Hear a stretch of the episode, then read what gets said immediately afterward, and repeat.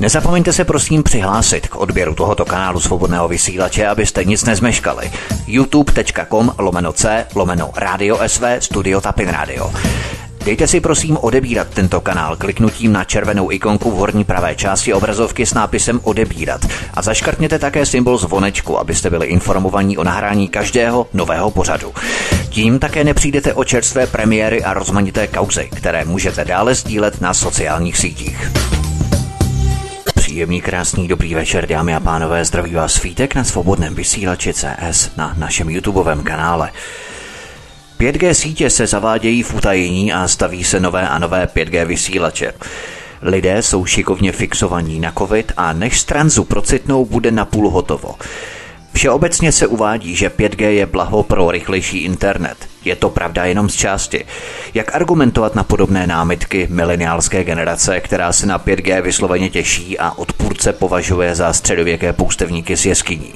Co dělat, když má soused 5G, které vidíme na naší Wi-Fi v plném signálu? Jak zůstat co nejvíce v harmonii s přírodou uprostřed hustě zastavěných aglomerací? A lze vůbec daný vývoj zvrátit v náš prospěch? Vždyť světová třídní elita bude přece také destruktivně zasažená mikrovlným zářením, podobně jako my. Jak tomu chtějí uniknout? A co síla vědomí? Je to naše zbraň, kterou můžeme využít? V dnešním programu budeme zodpovídat vaše otázky, náměty a postřehy. Pokud ovšem vydržíte až do konce, dozvíte se i několik dalších novinek. A já už tady vítám Rudolfa Vávru, zakladatele serveru Stop 5G.cz. Rudolf, vítej, ahoj. Ahoj Vítku, děkuji za pozvání, jsem moc rád. Nejprve zkusme odpovědět na pár dotazů, které nám přišly na kanále YouTube od našich posluchačů pod naším posledním pořadem. První dotaz. Hezký večer přeju. Posílám foto jako důkaz, že s touto cedulkou na zádi Stop 5G jezdím okolo roku. Většina lidí se mě ptá, co to je to 5G a mladí se mě smíjí, že 5G je to nejlepší, co bude tak snad budeme mít čas to zvrátit, ale po Anglii reklama na 5G všude, lidé se na tu síť češí. Bezvadný pořad, děkuji za zprávy, moc zdravím, přeju vám hodně sil. Martin. Martin je z Anglie. Martin, moc děkuji za obrázek. My jsme část z něj vystříhli, aby to stop 5G bylo patrnější na tom obrázku, aby to bylo víc vidět a hodili jsme to do upoutávky i do miniatury na kanále YouTube. Když se podíváte na, na, na náš pořad, tak tam to přímo je. Máme to tam. Možná bychom se, Rudo, měli na začátek zaměřit na otázku, co říci lidem, když budou argumentovat tím, že bude rychlejší internet, že to bude skvělé 5G, že si budeme moc o pár sekund rychleji stahovat filmy, že pár pařanů bude moc trochu rychleji smažit gamesy, ale většina lidí nemá chuť přece jenom poslouchat, to si přiznejme. Po pár větách lidi tak nějak vypnou, nebo začnou uřvávat, překřikovat, nebo klasicky zesměšňovat, jak ty třeba na podobné argumenty reaguješ v rámci 5G. Tak eh, je to případ od případu. Jako, když ten člověk aspoň trošku poslouchá, tak se mu to snažím vysvětlit. Jo. Třeba říct třeba, že jak říkal pan doktor Martin Pol, že uvedení desítek milionů 5G antén bez jediného biologického testu bezpečnosti musí být o té nejhloupější myšlence. Uh, tak se jim snažím uh, ocitovat uh, některý jako lidi, co, co o tom ví. Jo, samozřejmě lidi, kteří nechcou ničemu věřit, tak nic, ničemu neověří, ale přesto věří, že ta technologie je bezpečná, takže to je tak trochu proti řečení. Mm. Samozřejmě často taky apeluju na děti, jestli mají děti, jestli jich, je chtějí, chtějí vychovat důstojně.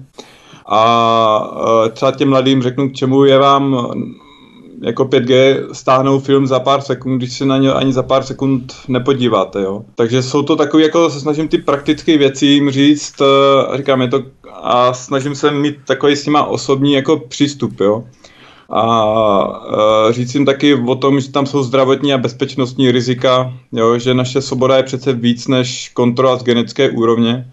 Jak nám to říká reklama, že je dobrý, když je někdo starý, že ho furt někdo monitoruje, ale tím to jenom začíná.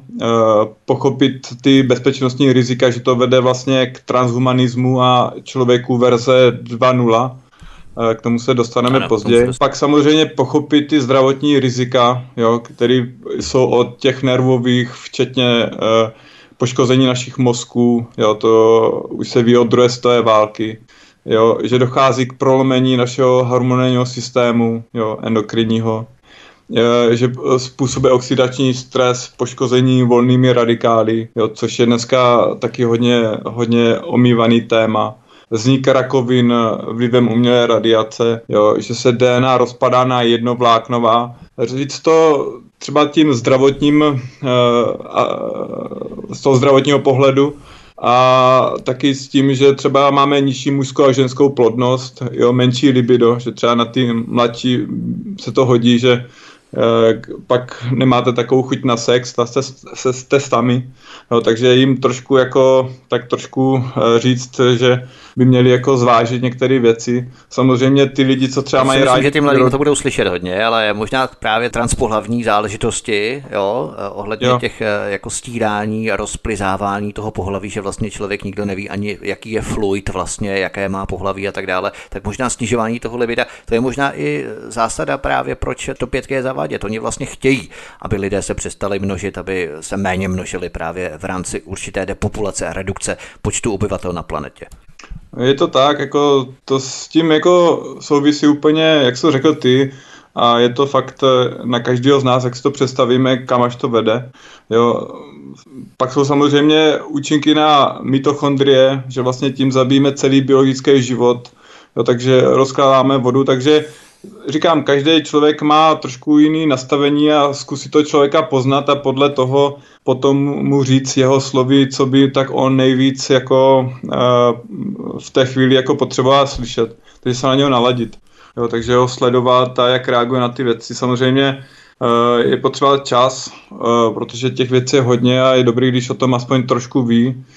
My třeba se snažíme třeba mluvit, protože máme děti se stejně s, eh, s, eh, starýma lidma, že hmm. a těmto třeba, když je vidíte párka, tak jako po čase už jako změnili, takže je to jim taky dát ten prostor, aby, aby si vlastně ty věci všechny jako tak nějak sobě uh, uspořádali, jo? takže na ně nespěchat, protože ano, po kouskách. Uh, po kouskách jim to dávat. No. Mm-hmm.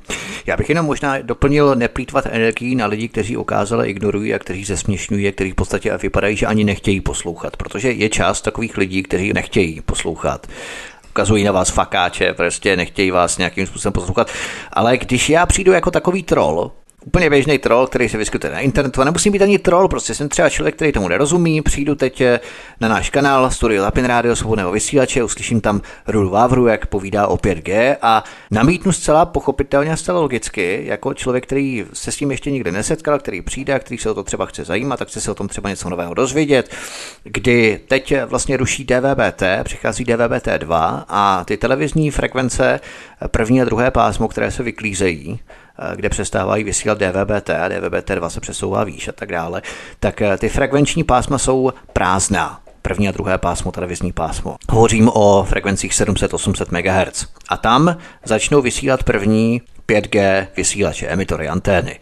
Jaký je rozdíl mezi frekvencí, kdy vysílají signály televize, anebo vysílače, teď už 4G v podstatě, 1800, 2700, 3600 mega, 3,6 giga a tak dále.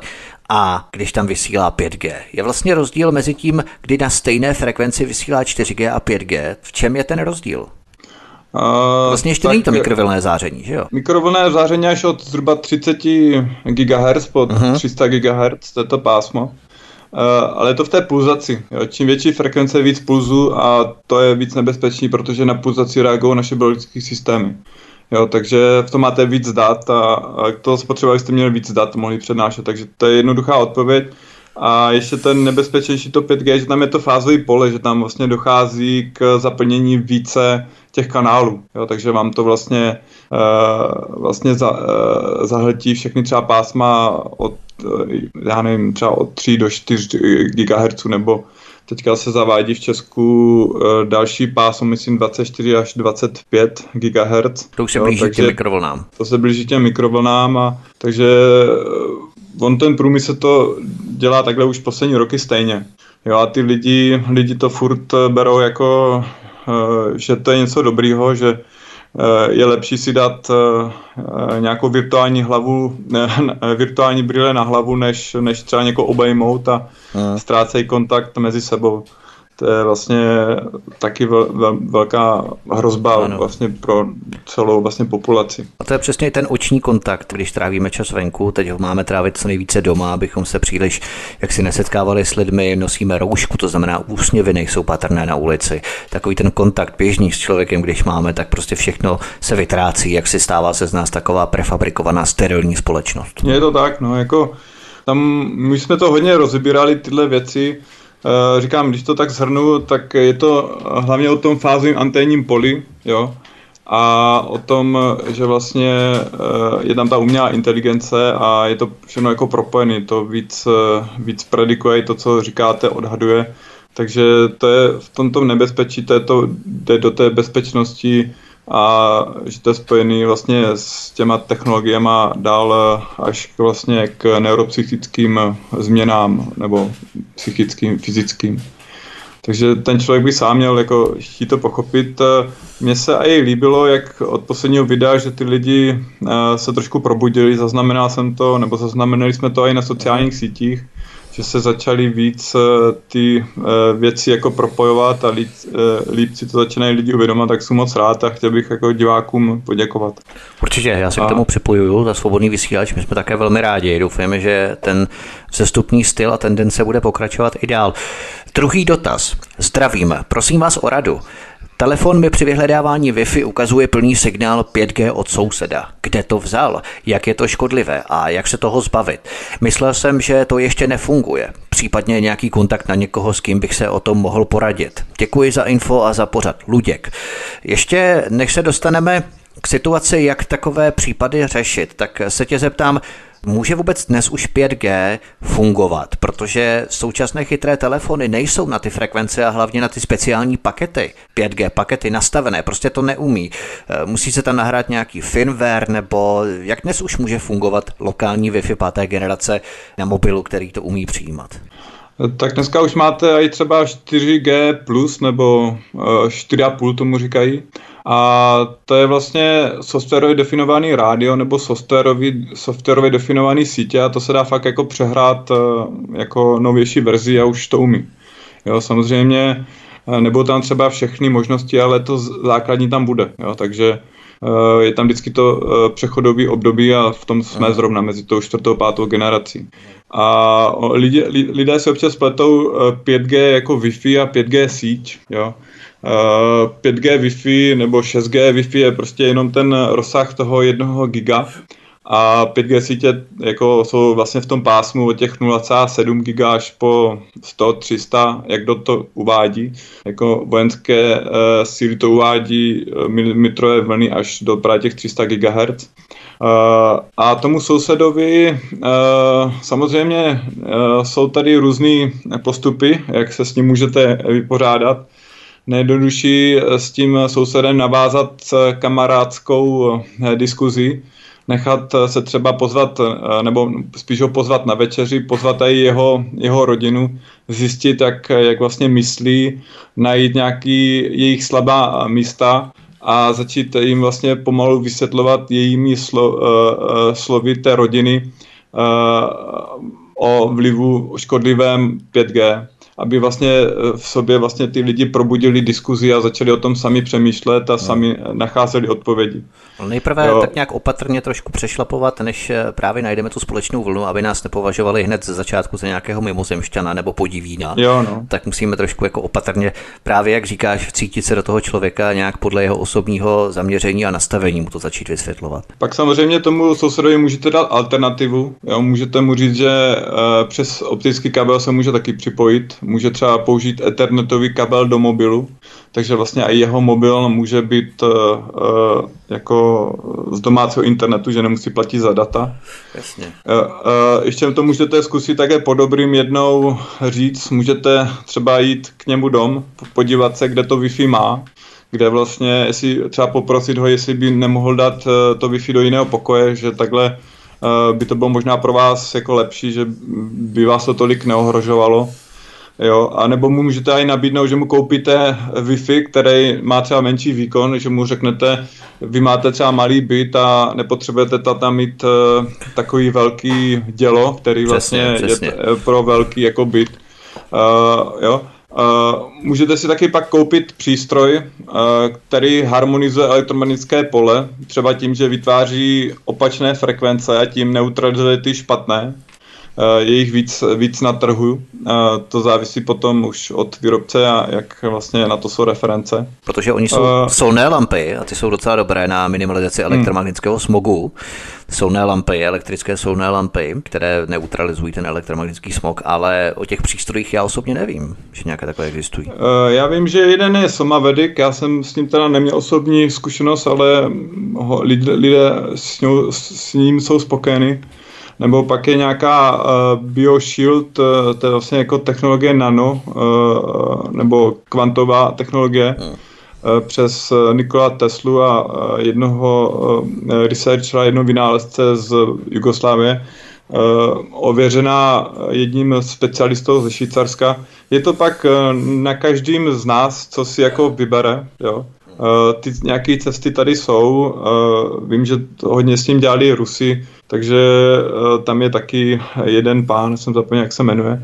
Uh, takže můžete jít touhle cestou taky. Uh, můžete jít taky tou cestou, že když zjistíte vlastně, kde ten signál má největší sílu, tak si hod pořídíte nějaký hliník, nějakou třeba 3 metrovou nebo od, od až ke stropu prostě nějaký, nějakou desku nebo plech, pardon a abyste vlastně jako kdyby tu celou zeď uh, také odstínil a pokud možno to můžete svízt do země, aby se to nějak neodráželo, až to rovnou do, zem, eh, do země ten, nebo z toho můžete udělat antenu a získávat z toho taky energii a můžete to vlastně jako s tím nabíjet uh, nějaký elektromagnetický, nějaký elektrický zařízení, jo. takže to je se uh, fajn, ne... on chlap třeba by si to dal do bytu, jo, ale teď má manželku, jo. že to přece jenom dbá na nějaký design, hned, aby to vypadalo, takže to musí být docela strašný, jako jo. Jo, no, na stěně. Uh, jako oplechujete celou, celou stěnu, musíte oplechovat, nebo tím hliníkem, jo. Můžete taky natřít uh, různou barvou, uh, která je právě proti IMF, uh, nebo těm elektromagnetickým poli, Eh, kterou musíte ten nátěr opakovat, protože se stírá, eh, nebo můžete použít eh, právě na to Wi-Fi, co je třeba těch 5-6 GHz, můžete použít látku, která v sobě má právě určitou jako strukturu, jako takové mřížky kovové nebo hliníkové a ta vlastně pochytává velký část těch, těch jako spekter ale neslyšel jsem, že by to třeba fungovalo proti té nové síti, co se zavádí na 60 GHz. Jo. Mm. Uh, co je ten nový standard po Wi-Fi. Uh, a ten soused asi nebude dlouho žít, uh, ale to je uh, jen tak dovětek. Pak samozřejmě můžete jít uh, i nelegální cestou, nebo víc a míň ne, ne, nelegální, jenom tak, aby jsme si řekli ty další možnosti. Jo, my samozřejmě nikoho nepodněcujeme, ale teď mě to uh, začíná zajímat, povídej. Uh, přesně nikomu, ne, nikomu to nedoporučím, jen se bavíme právě o těch uh, možnostech, je to zábavný pořád, že? Ano, ano. Uh, Uh, můžete třeba začít jako s bezdrátovými útokama. Jo. Eh, k tomu musíte mít jako Wi-Fi kartu, v které vlastně je monitorovací modem. Jo, třeba to umí uh, eh, TP-Link TL pomlčka 2TVN 722N, jo, který právě podporuje ten mod. A tím můžete vlastně uh, jako toho zkoušet pomocí různých nástrojů, Eh, které jsou třeba, já používám eh, Linux, nebo svého času jsem používal Linux eh, na tyto věci, protože už vlastně Wi-Fi ani nemám a, a mám velký zdí, takže vlastně tohle nevyužívám. Tam jsou nástroje jako Kismet, jo, je to network, je to tool, který vlastně vám sleduje síť a analyzuje. Pak je Ghostfisher, který je oblíbený nástroj, který pomáhá vytvářet falešné bezdrátové přístupové body a později vytvářet takzvané man in the middle attack. To je vlastně, že vy se postavíte mezi to Wi-Fi a mezi toho souseda a tím pádem Jasně. můžete si hrát s jeho vlastně veškerým internetovým připojení nebo z trafik, jako, co tam vlastně od něho jde, takže mu můžete takhle vlastně zrušit. Ale to je jenom signál, my ho nemůžeme rozheslovat, to by bylo daleko složitější, VPS2, že jo, takhle. Právě, že můžete, jsou ještě třeba další je Wi-Fi Lite 2, kterým vlastně je to taky nástroj, kterým, kterým útočíte na několik šifrovacích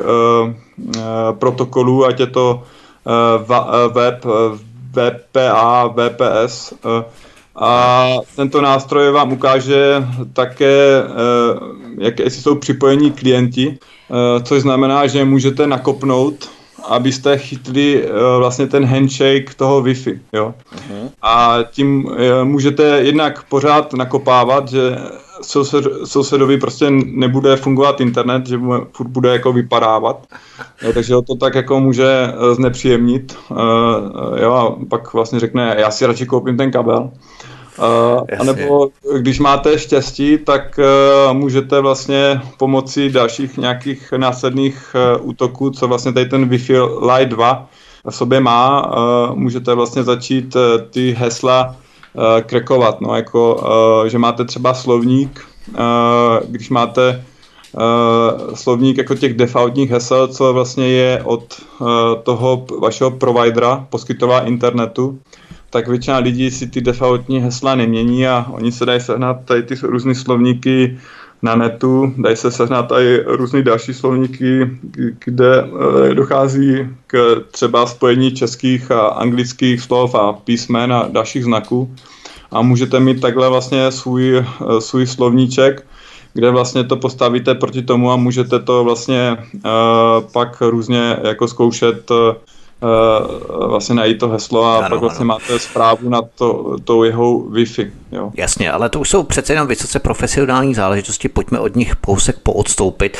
Přece jenom a samozřejmě nikomu ještě jednou zopakujeme a zdůrazňujeme, nikomu nedoporučujeme, aby to prováděl, protože to jsou nelegální záležitosti. Jenom prostě prezentujeme škálu těch možností, eh, které jsou k dispozici a na které si musíme dávat pozor.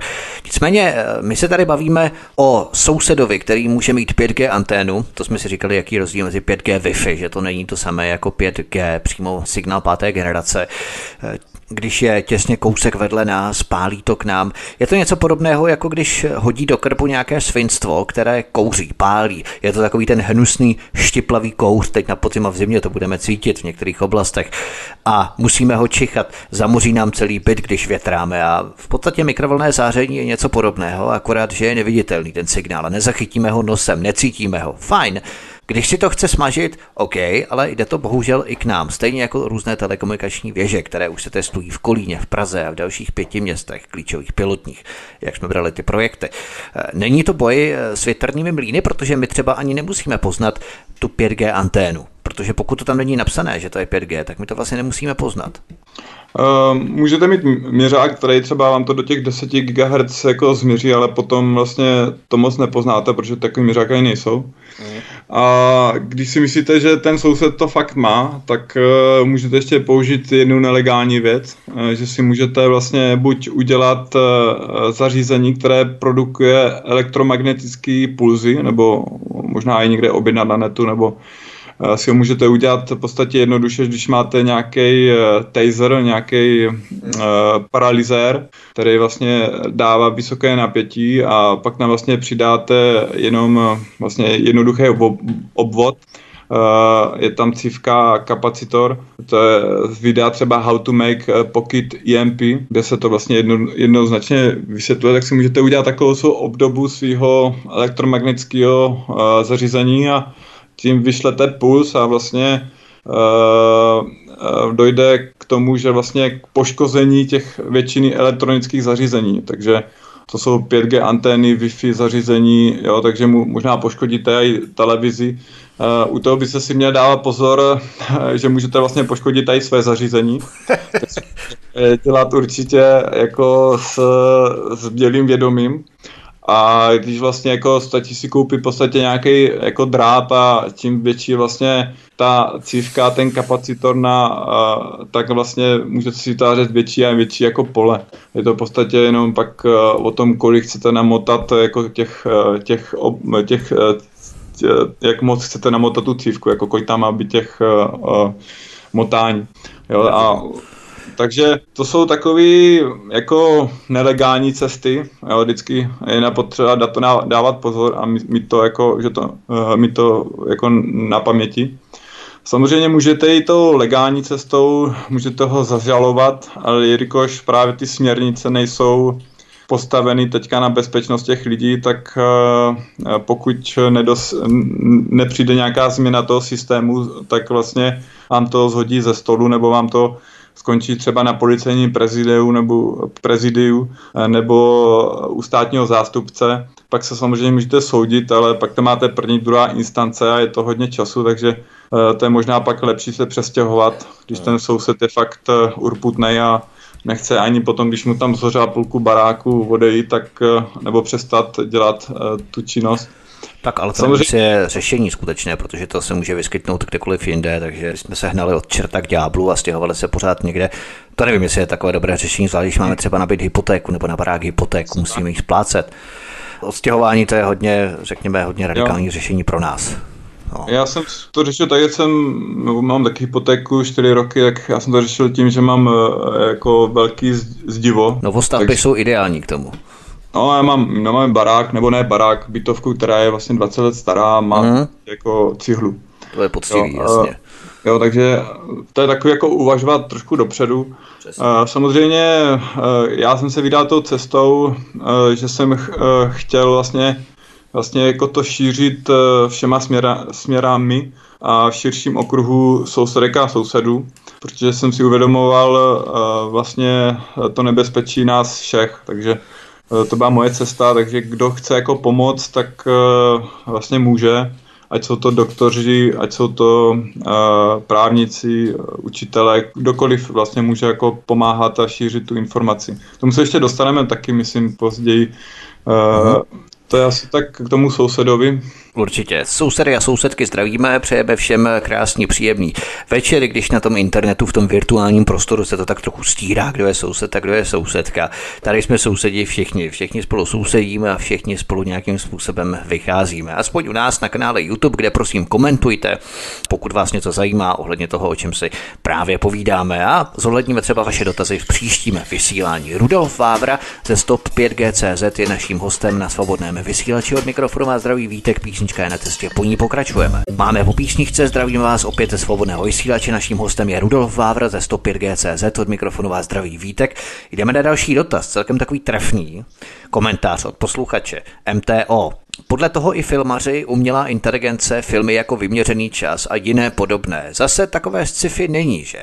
Zastavme to, nenechejte se čipovat a být majetkem Billa Gatese a podobných, jinak se z nás a z našich dětí stanou jenom loutky bez vlastní vůle a rozumu. Konec citace. To nás přivádí k otázce programovacích filmů. Myslíš, že některé americké filmy z hollywoodské produkce v sobě nesou vzkaz vývoje v rámci umělé inteligence a dalších prvků v budoucnosti, že jde o vyslaný vzkaz nikoli jako žil Verne, třeba v minulosti, který bájil o cesty na měsíc nebo podmořských ponorkách a za sto let se to splnilo. V jeho případě to ale byla čistá fikce v podstatě. Je tu nějaký rozdíl s těmi filmy z Hollywoodu, které ukazují budoucnost a vysílají určitá, řekněme bychom, poselství? Tak oni tady ty podprahový jako, nebo práci s podprahovým vědomí už používají hodně dlouho. Eh, když se vrátím tomu Hollywoodu, tak je to třeba eh, v prvním dílu Matrixu z roku 1999, když byl vlastně Neo u výslechu eh, s agentem Smith, který vlastně prochází jeho složku, tak je tam vidět vlastně ta jeho občanka, kde je datum expirace 9.11.2001 a napsáno Capital City. Jo, takže vlastně uh, to bylo 9-11, že 2001, no, vlastně v Matrixu už to vlastně bylo v roce 1999, o dva roky dřív. Jo, pak uh, třeba i ve filmu Lost Highway z roku uh, eh, 1997 od Davide Lyncha, Lynch, můžete vidět jednu postavu, vlastně který je tam v tom filmu takový muž s bílou maskou, který vlastně jinými slovy dělá vlastně toho programátora té mysli. To vede, k vlastně projektům MK Ultra a, a, a Monarch což vlastně je jeden z nejvíc projektů, co je v Hollywoodu. Jo, to je takový jako skrytý tajemství, že tam vlastně všechny ty hvězdy nebo většina těch hvězd o tom ví a hodně z nich je právě zneužita právě k tady těm různým uh, nekalým uh, praktikám. Ono to jde zpátky i k Disney. Když se podíváte na některé ty kreslené seriály, tak tam uvidíte, že tam vlastně je nějaká animovaná kreslená postavička a, a to tělo té animované postavičky vypadá jako penis. Jo. Takže je to takový jako, potom to jde do té dětské eh, pornografie, pedofilie a vidíte to už vlastně Jasně. už eh, před 50-70 rokama, takže v tom eh, jako průmyslu, v tom Hollywoodu je tohle hodně zakořeněný a je to hodně hodně jako velký problém. Pár lidí už se o tom snažilo mluvit. Vím, že o tom mluvil, on hrál v tom ne, ne já jsem zapomněl to jeho jméno, eh, Mel, Mel Gibson, vím, že o tom mluvil, že se snažil to částečně jako zveřejnit tyto věci, ono se o tom těžko mluví, jo, protože uh, to souvisí s tím adrenochromem, jak je to taková jako kdyby uh, uh, měna v Hollywoodu. Uh, a je to vlastně hodně jako, uh, že člověk jde, uh, takové to jak, jak Alenka v říši divu a je to hodně špatný, jo. A samozřejmě, když jdeme k té historii ještě, uh, aby jsme jako viděli trošku uh, ten, ten rozsah, přesah, tak uh, třeba ta MK Ultra, ta vznikla už vlastně v 50. letech a myslím, že v roce 75 byla rozkryta několika různýma agenturama, které vlastně řekli, že to bylo vlastně protiprávní a přestali s tím, nebo spíš eh, vlastně udělali nový program, který se jmenoval právě ten Monarch. Ale tady to prediktivní programování bylo použitý i třeba uh, v románu, uh, uh, vlastně, uh, uh, který se jmenuje The Wreck of the Titan, který vyšel v roce uh, 1898, napsal ho Morgan uh, Robertson. A ten vlastně uh, přesně popsal vlastně to, co se pak stalo Titaniku 1912, eh, o 14 Aha. let později. Jo, že se potopila stejně zhruba velká loď, akorát se jinak jmenovalo Titan a Titanic, uh, že v severním Atlantinku vlastně do něj narazil ledovec, to bylo vlastně i v tom románu, a i pak v té zkreslené verzi kolem Titaniku který hlavně sloužil k tomu, aby se pak zavedl FED a, a, a vlastně na tom Titaniku zemřeli tři, čtyři boháči, kteří nesou, nesouhlasí s tím, aby se zavedl právě tady, ten, tady ta Světová banka. Jo, takže vidíte tady to prediktivní eh, programování napříč jako historii. Eh, pak eh, třeba práce Nikola Tesly, doktora Elena Fraje, doktora Michala Perzingera. Vlastně Nikola Tesla už ve 20. letech 20. století už to hodně vlastně rozšířil a vlastně on se s tím i sám léčil. On nejen, že používal elektromagnetické vlny, ale i skalární vlny. Pak na to navázali Japonci a Němci ve druhé světové válce, který vlastně zjistili, že vlny od dvou, do, od dvou metrů do 60 cm Uh, způsobovaly krvácení v plicích a, uh, jo, a přičemž vlny kratší než 2 metry ničily mozkové buňky. Uh, pak právě třeba Andrej Pucharič pro CIA v roce 1954 zkoumal účinky LSD a Eh, vlivu elektrod na člověka, jo, a to byli uh, různí lidi z armády, z Kanady, uh, z, Něm, uh, z Ameriky, děti, že to byly prostě různé jako skupiny lidí, to byly miliony lidí za, za ty desetiletí. Uh, třeba ten doktor uh, Ellen Fry v roce 1950 objevil, 1958 objevil, že lidský sluchový systém reaguje na elektromagnetickou energii v rozsahu radiofrekvenčního spektra o nízkém výkonu pod úrovní nutnou pro biologické poškození, což vlastně třeba uvádí FCC a jo, takže co nás jako má chránit a nechrání. Ten doktor Ellen Fry taky synchronizoval pulzní mikro, uh, mikrovlny se srdečním rytmem žabího srdce a toto srdce přestalo tlouct. To se může stát i lidem, že dochází právě k té uh, synchronicitě. a tam může fungovat dobrým i špatným. A vlastně to je stejně, když máte třeba vlastně skleničku, tak vám může prasknout, když tam vlastně ten zdroj a cíl je na stejné frekvenci. Aha, aha. Uh, pak vlastně experimentoval s, s těma mikrovlnama, snažil se také převést mluvené slovo přímo do sluchového kortexu prostřednictvím půzního mikrovlného analogu takže vlastně jako to pak je známo jako Frejovo slyšení. To pak to my to může... obyčejným sluchem neslyšíme a přesto se nám ta slova, která jsou vysílána vrhí do mozku, jakým si způsobem ano, zpracuje máte mikrovlné slyšení. V tom vlastně Aha. i potom souvisí i, jak říká Elon Musk, to Neuralink, že vlastně můžete poslouchat hudbu bez toho, abyste měli sluchátka. To hmm. vede jako k tomu transhumanismu, že vlastně člověk pak může i jako začít vidět, jo, že to jsou taky vlastně všechno elektro nějaký impulzy do hlavy, ale pak eh, pokud tady ta změna nepřijde eh, jako z ducha, z duše, tak vlastně jak vím, co vidím nebo slyším, je jako ta správná realita, ne zase jenom nějaká realita v realitě. Takže tyto věci se dají použít v tom dobrým taky. Takže jako jenom jak ty lidi to vezmou a, a když víc lidí se jako probudí, to bylo taky v těch komentářích, jak to zastavit a všechno, když vlastně ta většina bude probuzená, tak eh, se pak stanou jako v podstatě věci a lidi, co nebyli schopni uh, slyšet, vidět, tak uh, najednou uvidí. Takže uh, já si myslím, že jsou tam zajímavé jako aspekty na obě dvě strany. Jo. Uh, no je právě ještě špatné v těch filmech, nebo špatné, možná takové nepředložené, kdy my asi nemůžeme poskytnout divákům nějaká doporučení, jak rozšifrovat ty signály, které tam jsou očividné v těch filmech předem. My po těch filmech kráčíme až když se ta událost stala, přihodila a potom vlastně zjišťujeme, a vlastně ono před pěti, deseti lety to nějaký film předpovídal, my jsme si toho tehdy ještě nevšimli.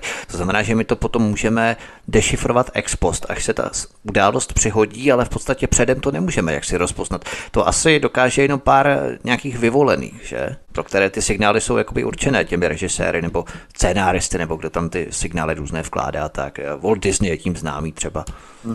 To je právě taky, proč se oni jmenují ilumináti, nebo některé té skupiny, že jsou vlastně jako uh, ilumináti, že jsou ti, co jako jsou osvětlení, jo. A jako v tom průmyslu to můžeme vidět i třeba na patentu US 6506148B2, který je vlastně patent z roku 2001, eh, který říká, že televize nebo jakýkoliv elektromagnetický zařízení je schopné vysílat a vysílají elektromagnetické pole, eh, které můžou měnit nervovou soustavu diváka. Jo? Protože jsou to kmitočty blízké půl hercu nebo 2,4 hercu, to jsou ty uh, úplně ty dlouhé vlny. Uh-huh. A v téta vlastně to delta pásmo, jak jsme se o tom taky bavili, že tím vlastně, když se s tím hraje, tak pak vzniká agrese u těch vojáků. Ano, ano, ano. Vlastně dochází potom k senzorické rezonanci, a ty vlastně mnoho těch počítačových monitorů, televizí, mobilů vlastně vytváří právě ty půzní, půzní e, signály, vlastně emitují a to tím vlastně jako se nalaďuje právě na tady ty delta vlny a tím to vlastně oni dokážou vlastně uh, toho člověka manipulovat. Jo, takže vlastně ten člověk potom uh, vlastně nevnímá okolí a jenom prostě ani neví na, na co se dívá, jenom se dívá na tu televizi.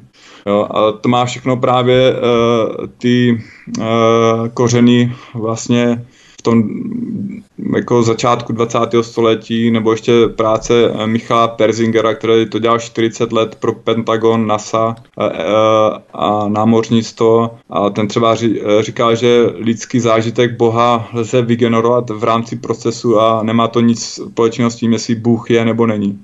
Jo, takže dneska se tohle všechno, tady ta znalost se převádí do těch jako mobilů, 5G sítí, které mají právě ten eh, datovou uh, schopnost to, eh, ty, ty data přenášet.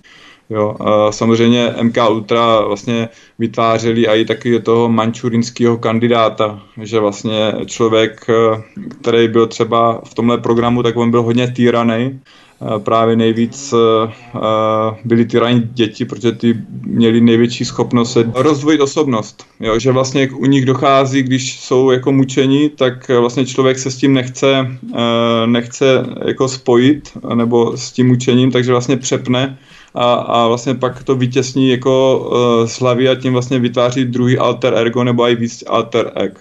A tyto alter ega se pak dají různě uh, spouštět přes uh, různý věmy, ať ten člověk to vidí nebo nevidí a tím pádem vlastně on si pak ani nic nepamatuje. A to jde zpátky třeba k tomu filmu od toho Davida Lynche, to Lost Highway že to byl vlastně člověk, který byl také pod tímhle programem a ho prostě něco aktivoval a on přepl právě do toho druhého alter ega a pak si vlastně nic, nic nepamatoval. Jo, uh, a to není ty, to tež jako schizofrenie. Uh, je to v podstatě jako té, té řízená schizofrenie. Jo? To vlastně schizofrenie jsou taky různý druhy, že buď ty alter ega o sobě ví nebo neví, Eh, a když o sobě neví, tak ten člověk jedná jako dvě, dvě osobnosti. Většinou jsou to osobnosti, které jsou protichudné nebo můžou být hodně protichudné. Rozumím. Může mít těch osobností víc a vlastně oni vlastně žijou nezávisle na sobě. Jo, takže ten člověk eh, vůbec třeba nemusí spát a může mít dva životy a, a jsou tam různý jako jako stupně té schizofrenie, ale takhle vlastně vy to můžete programově udělat. To určitě, ale ten člověk by asi zemřel na vyčerpanost, celkovou vyčerpanost organismu. To nelze asi takto do nekonečna. S tím třeba dělal eh, doktor Green alias Mengele, a ten vlastně jako zkoušel, jak dlouho může ten člověk jako vydržet bez pánku a to je v řádově několika dnů nebo týdnů nebo měsíců, přesně se zapomněl, ale Aha. po určité době ten člověk začne úplně jako uh, jednak přestane myslet a pak uh, vyčerpání umře. Jo. A to vlastně všechno bylo do těch třeba roku 75, jo, kdy vlastně byla i třeba tou uh, Rockefellerovou komisí, vlastně ten program MK Ultra zrušen, to si najdete o tom na, na, web, na webu, na wiki. A pak to šlo akorát jako do toho programu Monarch který byl ještě v tom uh, zvláštní, že víc pracoval i se uh, satanským uh, jako rituálemi, které jsou založeny taky na symbolech a právě tou dis, disociativní poruchou. Jo, to jsem mm. chtěl říct. Ano. Uh, jo, která právě využívá kombinaci psychologie, neurověd a okulních ritál, ritálů k tomu, aby vlastně v tom těle nebo v tom člověka v té mysli vytvořila určitý uh, obrazy a, a vytváření, vlastně tím dochází k vytváření otroků. Ať už těch sexuálních, uh, co vidíte hodně v tom Hollywoodu, že tam uh, jsou hodně těch různých uh, znaků, ať už je to od Madony, hodně zpěváků to používalo, ale i hodně, hodně eh, herců, ať už je to i třeba eh, slavný Tom Hanks, ten taky v tom jede, eh, nebo i John Deep, takže ty lidi, ty herci, kteří jste měli jako, nebo jako rádi, tak se o nich jako postupem času dozvíte hodně špatné věci, co dělali. Pojďme rovnou, abychom stíhali opravdu i další dotazy. No. Slávka Kleštincová, vďaka za to, že nás informujete. Velmi podnětné, snad i s tím Mekčeňom jsem to přečetl správně. Zdravíme paní Slávku na Slovensko. Posíláme pozdravy také Marcele Konečné. Denně mi dodáváte sílu bojovat i maličkostma proti tomuto zhýralému systému. Moc vám děkuji za každodenní dodání energie, pozitivního myšlení a víru v to, že nás je většina, ne menšina. Moc krát děkuji za cené informace. Také děkujeme paní Marcele i dalším posluchačům Snedrovi 11, Jiřímu P, co tady čtu, Heleně Karáskové, Dáše Prejknerové, zdravíme Luboše TT, Moniku Pernicovou, Summer, Rikorikia, dále Eva Simoničová se pozastavuje nad tím, že to všechno, o čem jsme hovořili teď i v předchozím pořadu, už víme a ptá se, jak dál, jak zůstat v té harmonii s přírodou. Podobným způsobem na to reaguje třeba Daniela Kadlecová, která nám děkuje za skvělý pořad, ale láme hůl nad tím, že to těžko někdo zvrátí. Než ti předám slovo, tak na to bych rád odpověděl. Já nemám rád takové ty příliš ezoterické poučky, ale něco, o co je konkrétní, co lze vědecky odůvodnit. Právě o tom jsme se bavili v předchozích minutách. A jedním takovým mým doporučením řešením je očistit domácnost od co největšího množství Wi-Fi signálu. My jsme to tady v podstatě i načili eh, v našem prvním vstupu, hovořil si o tom velmi obšírně, proč mít zapnutý Bluetooth na notebookích? Defaultně nebo na chytrých telefonech? Defaultně je tam zapnuté Bluetooth. Můžeme ho vypnout. Proč mít bezdrátová sluchátka, nebo Bluetooth sluchátka, nebo Bluetooth reproduktory, bezdrátovou myš, bezdrátovou klávesnici, Wi-Fi router vytuněný na maximální výkon, pokud bydlíme v bytě nebo v paneláku, nebo novostavbě, stačí Wi-Fi router nastavit na low, čili nejnižší signál a nebudeme mít ve vedlejší místnosti 99% signálu, ale 96 nebo 95% signálu. To vůbec nic nemění, žádný problém. V baráku s tlustými stěnami je to samozřejmě něco trošku jiného, že na druhou stranu, abychom tam dosáhli. Prostě neperme do sebe více kumulovaných signálů na jednom místě, než je opravdu potřeba. Mějme všechno na kabel, co nejvíce věcí na kabel.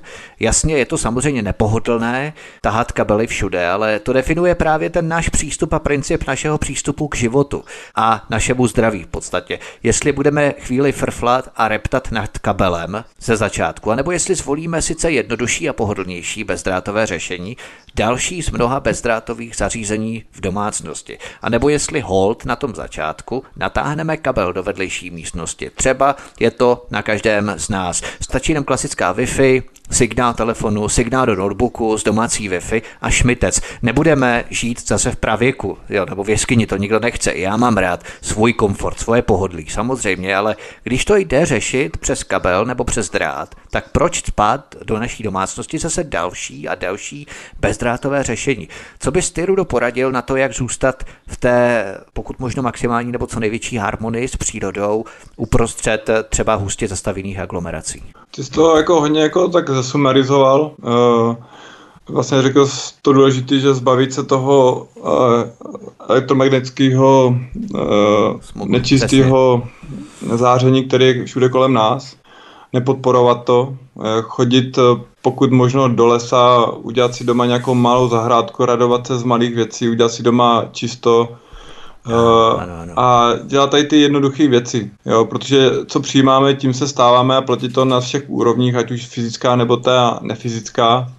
A je to o tom vyčistit si své vibrace, energie a frekvence a tím vlastně dochází k harmonii a to třeba mm, nádherně ukazují třeba čísla, jo, pro mě třeba, čísla živí, uh, pochopit to, ty vlastně i ty přesahy že, uh, a spojit vlastně to nefyzično, fyzično a na to já třeba jako hodně rád používám matematiku, a je třeba nová matematika nebo staronová matematika, která je založená na Vortexu, to je Vortex Based Mathematics. A tato matika je odlišná od e, té klasické v tom, že e, vlastně ty, e, ty čísla jsou, jsou vlastně živá, že dochází že ty čísla přebírají určitou symboliku a je to potom vidět v určité jako mříčce eh, energetické.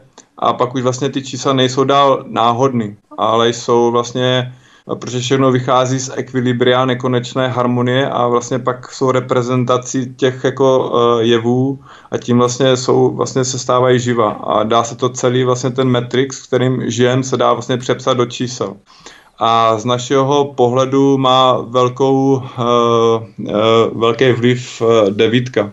To třeba říkal Nikola Tesla, kdybyste viděli jen velikost čísel 3, 6 a 9, měli byste klíček vesmíru.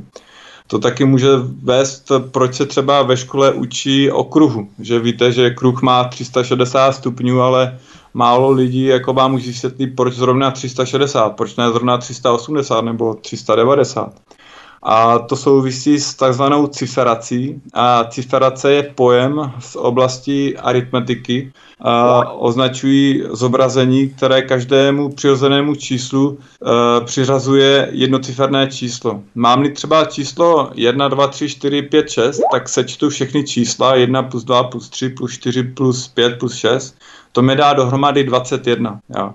A tohle číslo, abych uh, furt nemám totiž uh, jedno číslo, tak si ho můžu zase rozložit na číslo 2 a 1. A, a to, když zase sečtu, tak je to 2 plus 1 a vyjde mě výsledné číslo 3. A to je potom vlastně ta ciferace toho původního čísla 1, 2, 3, 4, 5, 6. Jo, to je, jo. A v případě třeba 360 to udělám tak, že sečtu číslo 3 plus 6 a to mě dá 9. A Devítka je vlastně poslední číslo desítkové soustavě v našem eh, dekadickém soustavu, eh, dekadické soustavě uh-huh. a tím eh, je zvláštní. Jako někdo říká, že devítka je číslo vesmíru. A má mnoho zajímavých vlastností. Uh, můžete třeba najít uh, skrytou devítku uh, v, ve Fibonacciho sekvenci. Fibonacciho sekvence je vlastně Eh, kód, to je ta dynamika, podle které vlastně tvoří celá příroda, jak je vlastně vytvořený lidský tělo, jak si každá buňka vlastně tuhle informaci jako uchovává a pak dokáže tvořit větší celky. A uvnitř vlastně tady té Fibonacciho sekvence je ještě jedna sekvence, která je právě založená na devítce. To je právě, když vlastně každých 12 čísel té Fibonacciho sekvence, když když uh, dáte právě do té ciferace, tak vám každých 12 čísel se začne opakovat a vždycky skončíte devítkou. A v každém tom kroku vlastně vlastně máte prvních 12 těch čísel a pak máte 24, což je párový. A, takže vlastně to 24. číslo máte taky devítku a tady to, eh, tady ty eh, prvních 12 a druhých 12 je k sobě párový a, a eh, vlastně v každém řádku potom vlastně, když se čtete, tak vám to dá, vlastně, když se čtete řádek 12 a 24, jak vám to dá číslo 18 a je to zase 1 plus 8 a je 9. A takhle vlastně i v tom třeba prvním mám 13, tak vám to dá 1 a 8, protože první číslo uh, Fibonacciho sekvence je 1 a pak to 13. po té ciferace 8 a zase vám to dá 9. Takže v tomhle pohledu eh, dochází k tomu, že ta příroda ví v každém kroku, jestli je harmonická nebo neharmonická. Jo. Stejně ta devítka je vidět i v Davidově hvězdě. Eh, jo. Pak právě, když člověk eh, pozná tu vortex-based matematiku založená na, matika založená na vortextu, tak vlastně vám to vlastně vytváří takový jako energetický jako schéma, a začne se vám to vlastně všechno zobrazovat a spojovat. A v tom vlastně začnete vidět tu harmonii, že to není nic jako náhodného ten, ten svět, ale že to je jako podle určitého jako vzorce. Uh, můžete říct i uh, něco z naší historie, jak třeba říkal učitel národu Jan Amos Komensi, který napsal třeba Labirint Setára je srdce, uh, který vlastně popisuje taky cestu jako peklem na zemi. On byl vyhnanec, že který odešel po bitvě na Bílé hoře, myslím, 1620 a došel až vlastně k té spirituální cestě. Jo, je to taky kniha pro každého uh, vlastně člověka, je to taky kniha zasvěcení. Jo. A uh, Jan Komenský taky říkal, že, že opakování je matkou moudrosti. Jo. To vlastně se zase dostáváme třeba i do těch rezonancí, že vlastně když jsme z rezonancí jako s tou moudrostí, s okolím, tak eh, dochází k harmonii a můžeme vlastně, eh, vlastně poznáváme svoje a malé a velké ekvilibrium a tím vlastně se nalaďujeme na celý svůj eh, nebo široký časoprostor, takže to pak vede vlastně k těm i těm technologiím, které se mají teďka dostat do širšího povědomí více lidí a pochopit trošku ty spojený jako věci, co to všechno spojují, že není rozdíl mezi fyzickým a nefyzickým. Stejně tak, když přijdete k, k těm číslům, tak si můžete říct, že dřív byla hudba laděna na 432 Hz. To zase, když se čtete 4 plus 3 plus 2 je 9. Jo, to bylo vlastně prostřední C a to vlastně nacisti nebo v roce nějakých 1940 změnili na 440 pole, které se vlastně jako dneska uh, ladí většina hudby. Jo. A to vlastně už není harmonický, už je to těch 440 a sám to rozlaďuje vlastně ty jemný, jemný vibrace, co jsou na těch buňkách a v tom nano, nanom rozměru. Takže vlastně v tomhle najít tu harmonii můžete právě v tom, že si spojíte vlastně ty světy, co jsou vlastně a nebudete pak rozlišovat mezi tím, co je fyziční, nefyziční, protože to je jenom koncept, jestli to je fyziční, nefyziční. Uh, poznat to vlastně osobně a hrát si takhle s těma věcma, protože každý člověk je jiný a každý to potřebuje slyšet z různého jako uh, úhlu. Uh, proto je třeba dobrý ještě se na to podívat i z té jazykovědy. Když se podíváte třeba na naše před, předky, tak oni nám vlastně zanechali řeč a jazyk. A když si třeba podíváte na slovo rod, že jo, jako máte rod, mm-hmm. o, o to máte rodina, o to máte národ, uh, porod, jo, narození, jo, takže vlastně tam se to všechno jako přes ten rod spojuje. Takže v tomhle jako by se měli taky mít nějakou jako úctu a vrátit se a to nám třeba taky dodá uh, nějakou harmonii. Jo. Uh, můžete samozřejmě harmonizovat svý tělo i přes uh, fyzické tělo, jo, že vlastně když už uh, já třeba, když to mám někdy hodně, tak já mám doma dřevěného panáka asi 1,80 m a když uh, mám ho teda metr od postele a žena občas, už si na to zvykla, už nevyvádí, ale občas do toho panáku jako mlátím tak, že mě prostě bolí ruce, někdy zavřu i oči a jenom prostě vnímám ten pohyb a tím vlastně se jako kdyby přepnu a, a vlastně se zase uzemním a najdu vlastně ten svůj střed. Takže těch chce se jak se harmonizovat v tom, v tom městském životu, kde třeba člověk nemůže jít do, toho, do, to, do té přírody, tak třeba i někdy pomáhá pes, my máme malého pejska, jo, takže s ním jako chodit ven, jo, chodit ven, že třeba člověk nechce jako být doma, ale ten pes ho donutí, že musí aspoň dvakrát, třikrát jít na, čer, Jsi na jak v podstatě vtmelí tu svou energii nebo tu svou touhu nějakým způsobem se uzemnit do jakékoliv předmětu nebo živého tvora, do kterého zrovna chce. Je to rozhodně lepší tu svou energii nějakým způsobem se uzemnit na dřevěného panáka, než přijít nalitý z hospody a uzemnit se na své ženě. Takže myslím, že no. tvoje žena může být ráda, že máš toho dřevěného panáka. Jo, ona si zvyklá i kluk už to dělá, takže už to děláme všichni, takže on je malý sice, ale uh, jako vždycky dělá a mm, má mě furt za vzor, že říká, to jak když jsme viděli nějakou postavičku a tam měl také ruce jako v pěst, tak to je tata, tata, takže jsem z toho byl takový jako šťastný. No, Sam... ale aby si v něm třeba nevyvolávalo agresi, aby třeba sociálka se o to začala zajímat, jo. To ne, to ne, to ne. To je, to je jako cílený. To právě to je rozdíl v tom, že tu energii, jako když člověk v sobě má, tak ho dokáže eh, jako kdyby s ní pracovat. A není to právě ta agrese, která je vlastně ta nekontrolovaná, ta energie. Jo, uh, takže to je vlastně jako jenom o tom přístupu k těm věcem. Samozřejmě udělat si doma hezky, příjemně, aby člověk jako uh, byl, byl v té harmonii, no, takže je to o každém z nás, každý jsme jiný. Tu domácnost do... v podstatě energeticky si nastavit nějakým způsobem, vyladit tak, aby se člověk cítil opravdu pohodlně, aby opravdu věděl, že je doma, že se cítí v pořádku a nic na ně nebude útočit energeticky ani nějakým jiným nepříjemně mentálním způsobem. Psychologicky se prostě bude cítit vybalancovaně, vyrovnaně. Zahrajeme si písničku, potom půjdeme k dalším dotazům. Rudolf Vávra ze 105 GCZ je naším hostem u nás na svobodném vysílači od mikrofonu vás zdraví Vítek, přeju vám hezký večer, příjemný poslech. Svobodný Svobodný vysílač je vaším průvodcem dnešní večer od mikrofonu vás zdraví Vítek, spolu se mnou je tu Rudolf Vávra ze Stop 5GCZ. Jolka Jol, další dotaz. Jolka Jol tak trochu skepticky namítá, že nejdřív se musí nakoupit zbraně, potom poslat něco migrantům a pak možná li něco zbyde do kapsy lobbystům. To vidíme možná, jaký teátr a řeš se rozpoutala kvůli uslintané jednorázové pětitisícovce jako kompenzaci pro zvýšené náklady spojené s covidem našim seniorům a invalidům. Jo.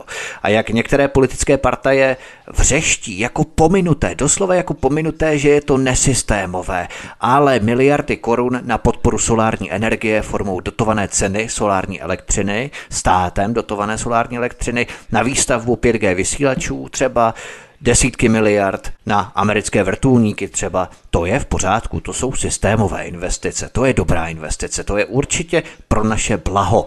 Ale investovat do lidí, to je pro některé partaje ztrátová investice. Hold, každý má ty priority malinko trošičku někde jinde. Tak uh, ty priority, do čeho třeba dává ten stát ty peníze, uh, to je jako náhodně velkou debatu. Když třeba si vezmeme ten klasický případ, eh, jak byl z 9.11.2001, tak vlastně den předtím eh, došlo k tomu, že tam byl eh, vlastně schodek v rozpočtu a Pentagon nedokázal vysvětlit, kam zmilo 21 bilionů dolarů, což je vlastně číslo, to je 12, 12 0, jo, 21 12 0, takže v dolarech je to a nebyli schopni se dopočítat uh, auditoři uh, Pentagonu. Tak si říkám, kam tyhle uh, peníze jako zmizely, jo. Pardon, to bylo za rok 2000, uh, to bylo od roku, to bylo asi za 10 let, těch, uh, od, od roku 1998 až do roku 2015 bylo těch 21 miliard, uh, 21 bilionů, pardon. Ale za ten rok uh, 2001 to bylo jenom 2,3 bilionů dolarů, ale furt uh, je to těch 12, 12 milionů. A to vlastně říkali a vlastně auditoři právě to DOD, což je ten Defense eh, of, uh, Department of Defense, a potom, aby vlastně tady tu zprávu překryli, tak uh, jde na to spadly dvojčata, že? a pak byla ta válka proti terorismu. Ano. A, takže a potom se nikdo nepídil, kam zmizelo vlastně za těch 15 let těch 21 bilionů dolarů, že? Hmm. A... Jak si představit vlastně ten vojensko-průmyslový komplex, kdyby najednou přestaly probíhat války. Já vím, že to zní tak trošku levičácky, jo, ale logicky, kdyby přestalo napětí, přestala nevraživost, přestalo vystrašování proti, nevím, Rusku, Číně, komukoliv, Vojensko-průmyslový komplex by najednou neměl kam investovat, protože by nebylo potřeba investovat tolik peněz do vývoje nových zbraňových systémů, co by najednou dělali. A ty peníze, které by stát ušetřil, tak najednou by byly plonkové. A co s nimi? No tak investovat do lidí. Lidi by byli vyrovnanější, lidi by byli spokojnější. A to právě ty vlády nemohou dopustit, protože oni potřebují lidech neustále udržovat jakési napětí tím, že budeme poštvávat jeden národ proti druhému národu, proti Rusku anebo proti Číně a tak dále. A tím pádem lidem odvedeme pozornost, zaplevelíme jim hlavu něčím nepodstatným, nějakým balastem, že Čína je nebezpečná nebo Rusko je nebezpečné. Každá velmoc si chrání svoje zájmy, stejně jako Spojené státy americké, prostě kdokoliv. A tímto neustálým rozdmícháváním napětí v podstatě v lidech udržujeme tu nespokojenost, tu agresi, to napětí. Jo? A kdyby najednou to všechno pominulo, kdyby to všechno zmizelo, tak lidé by byli spokojenější, začali by víc přemýšlet.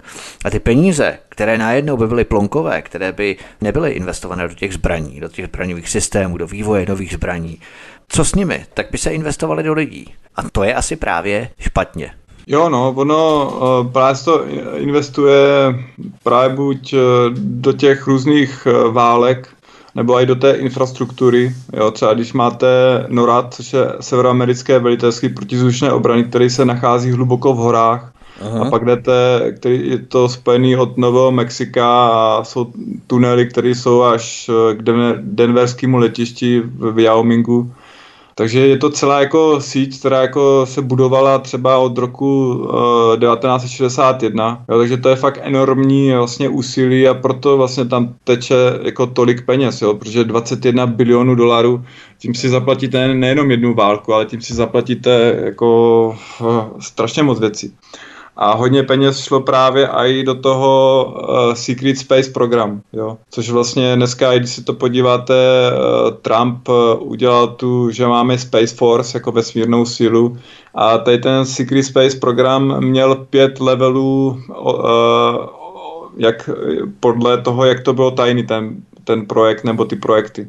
Takže třeba lidi, kteří byli v prvním levelu, což jsou třeba vlastně ty technologie Tesla, kterým jako vlastně on začínal, třeba když mu bylo kolem těch 40 let, tak to jde až do těch vyšších levelů a třeba ty lidi z toho prvního levelu neví, co se děje jako vůbec v tom druhým, třetím, čtvrtým nebo pátým levelu. A takže máme fakt jako technologii na vysoké úrovni a ta technologie byla dána jenom těm elitám a pak hodně lidí třeba z těch různých, uh, různých uh, agentur, když si uvědomili, proti čemu vlastně jako stojíme, že tady je vlastně ten uh, transhumanismus a genocida celého biologického života, tak začala vlastně, uh, vlastně ty věci vynášet, jo. takže my jsme se dozvěděli o hodně jako věcích, víc vlastně a i 5G, to je taky vlastně jeden z těch projektů právě na tu genocidu těch lidí.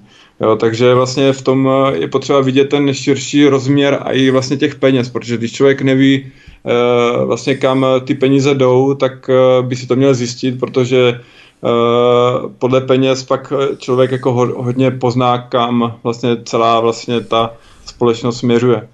Tak, takže v tomhle, peněz. když ty peníze nejdou do lidí, tak jde to proti lidem. Jo, a to je na té národní úrovni, že to vidíme i tady kolik je kaus a všeho možného. To má Money Trail, stopa peněz, přesně tak. Pojďme na další dotaz. Lenka Soudovská nám adresuje zajímavý postřeh. Moc vám děkuji za vaše pořady. Jak je možné, že ti lidé, co to všechno vymýšlejí, si myslí, že budou proti tomu imunní? Protože to bude celoplošně. Na to navazuje i PRL, Nás by zajímalo, co používá elita, která vše toto dělá, aby sama nebyla v ohrožení. G5.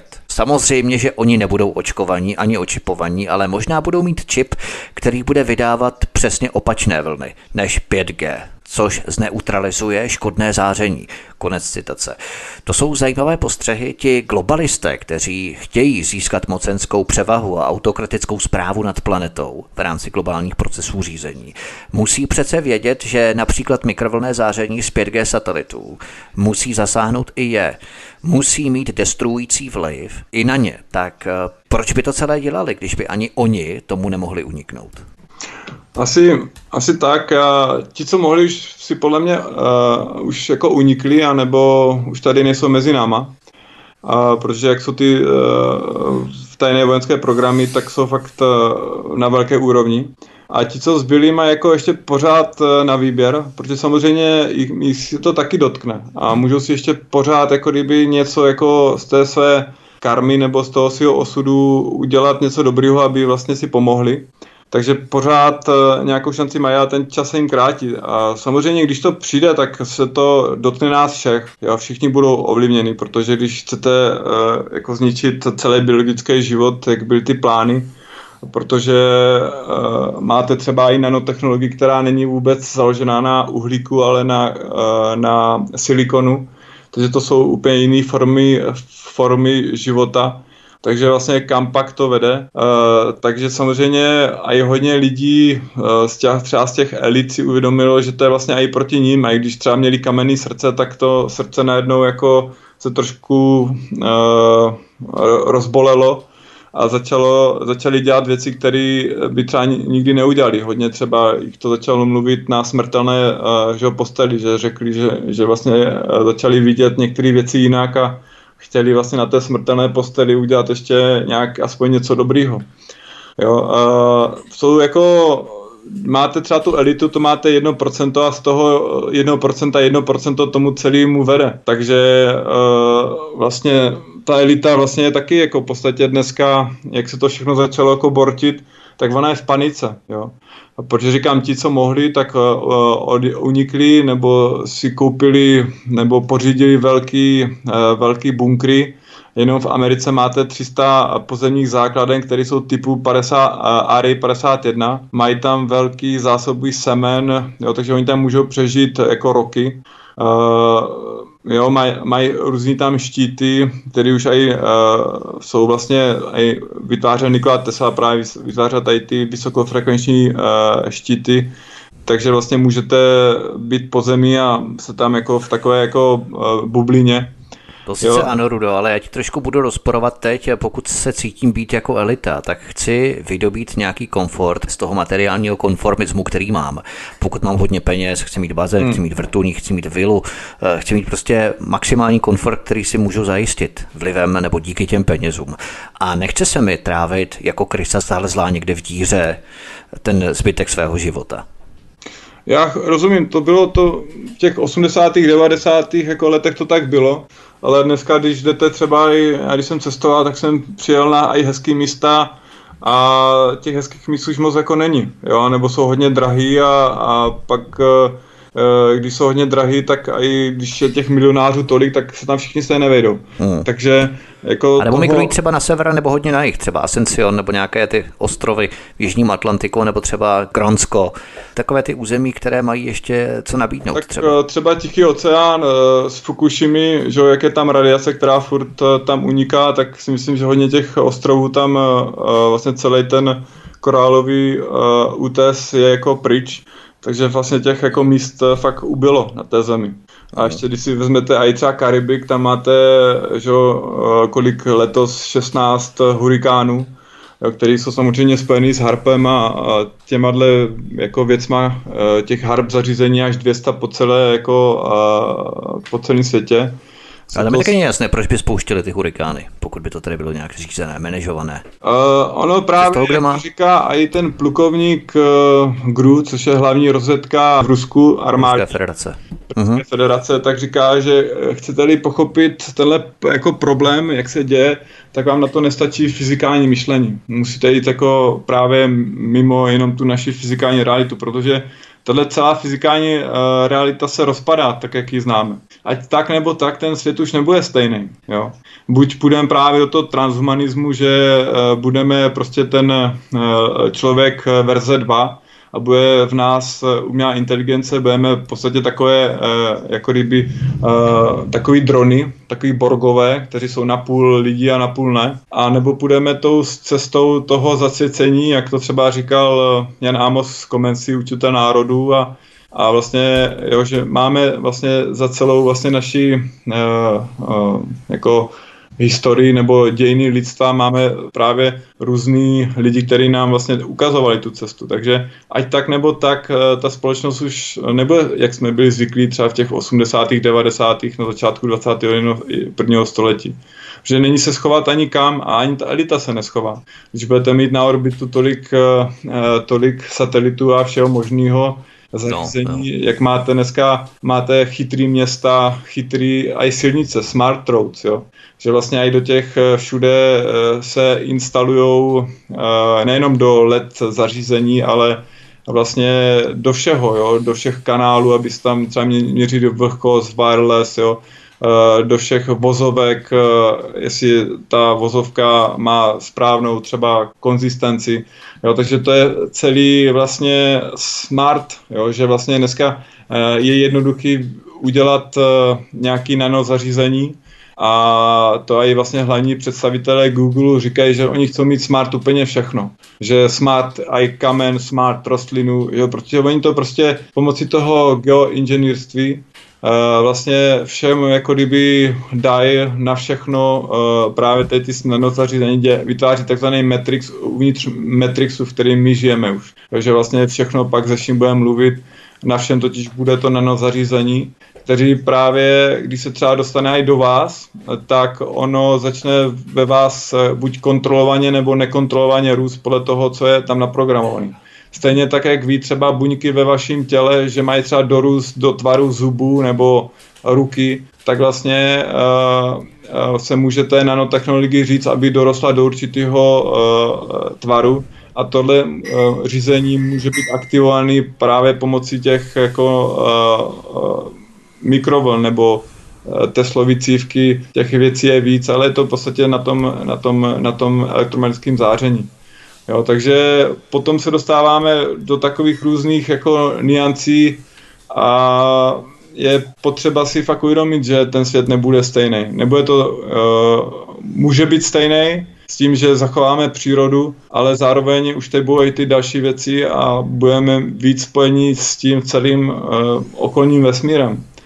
Protože z mého pohledu, když to řeknu jednoduše, uh, proč se třeba bagatelizovala tolik, že, eh, že tady není jako žádná jiná civilizace, eh, proč se tolik bagatelizuje eh, covid, že jenom jedna, jedna jako cesta, ta, ta, ta je ta cesta, která nám říkají jako, jako ti, co jsou nahoře.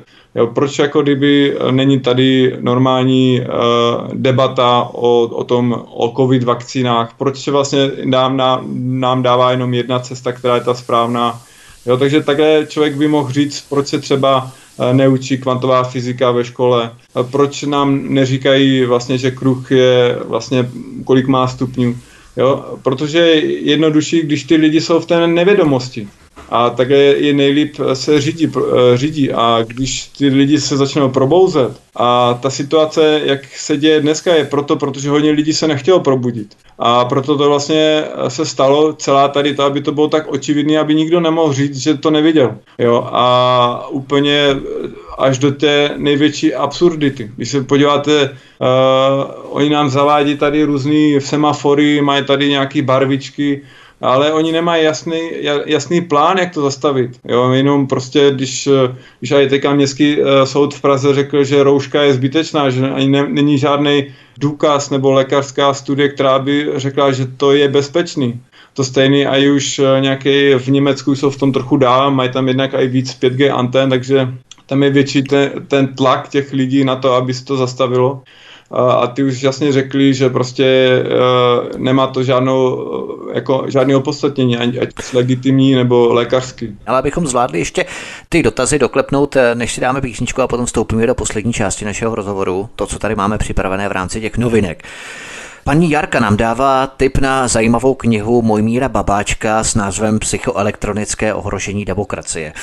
Dal prý volně k dispozici s výjimkou prodeje. Knihu lze najít podle jména a příjmení autora v archivu ulož to formát PDF.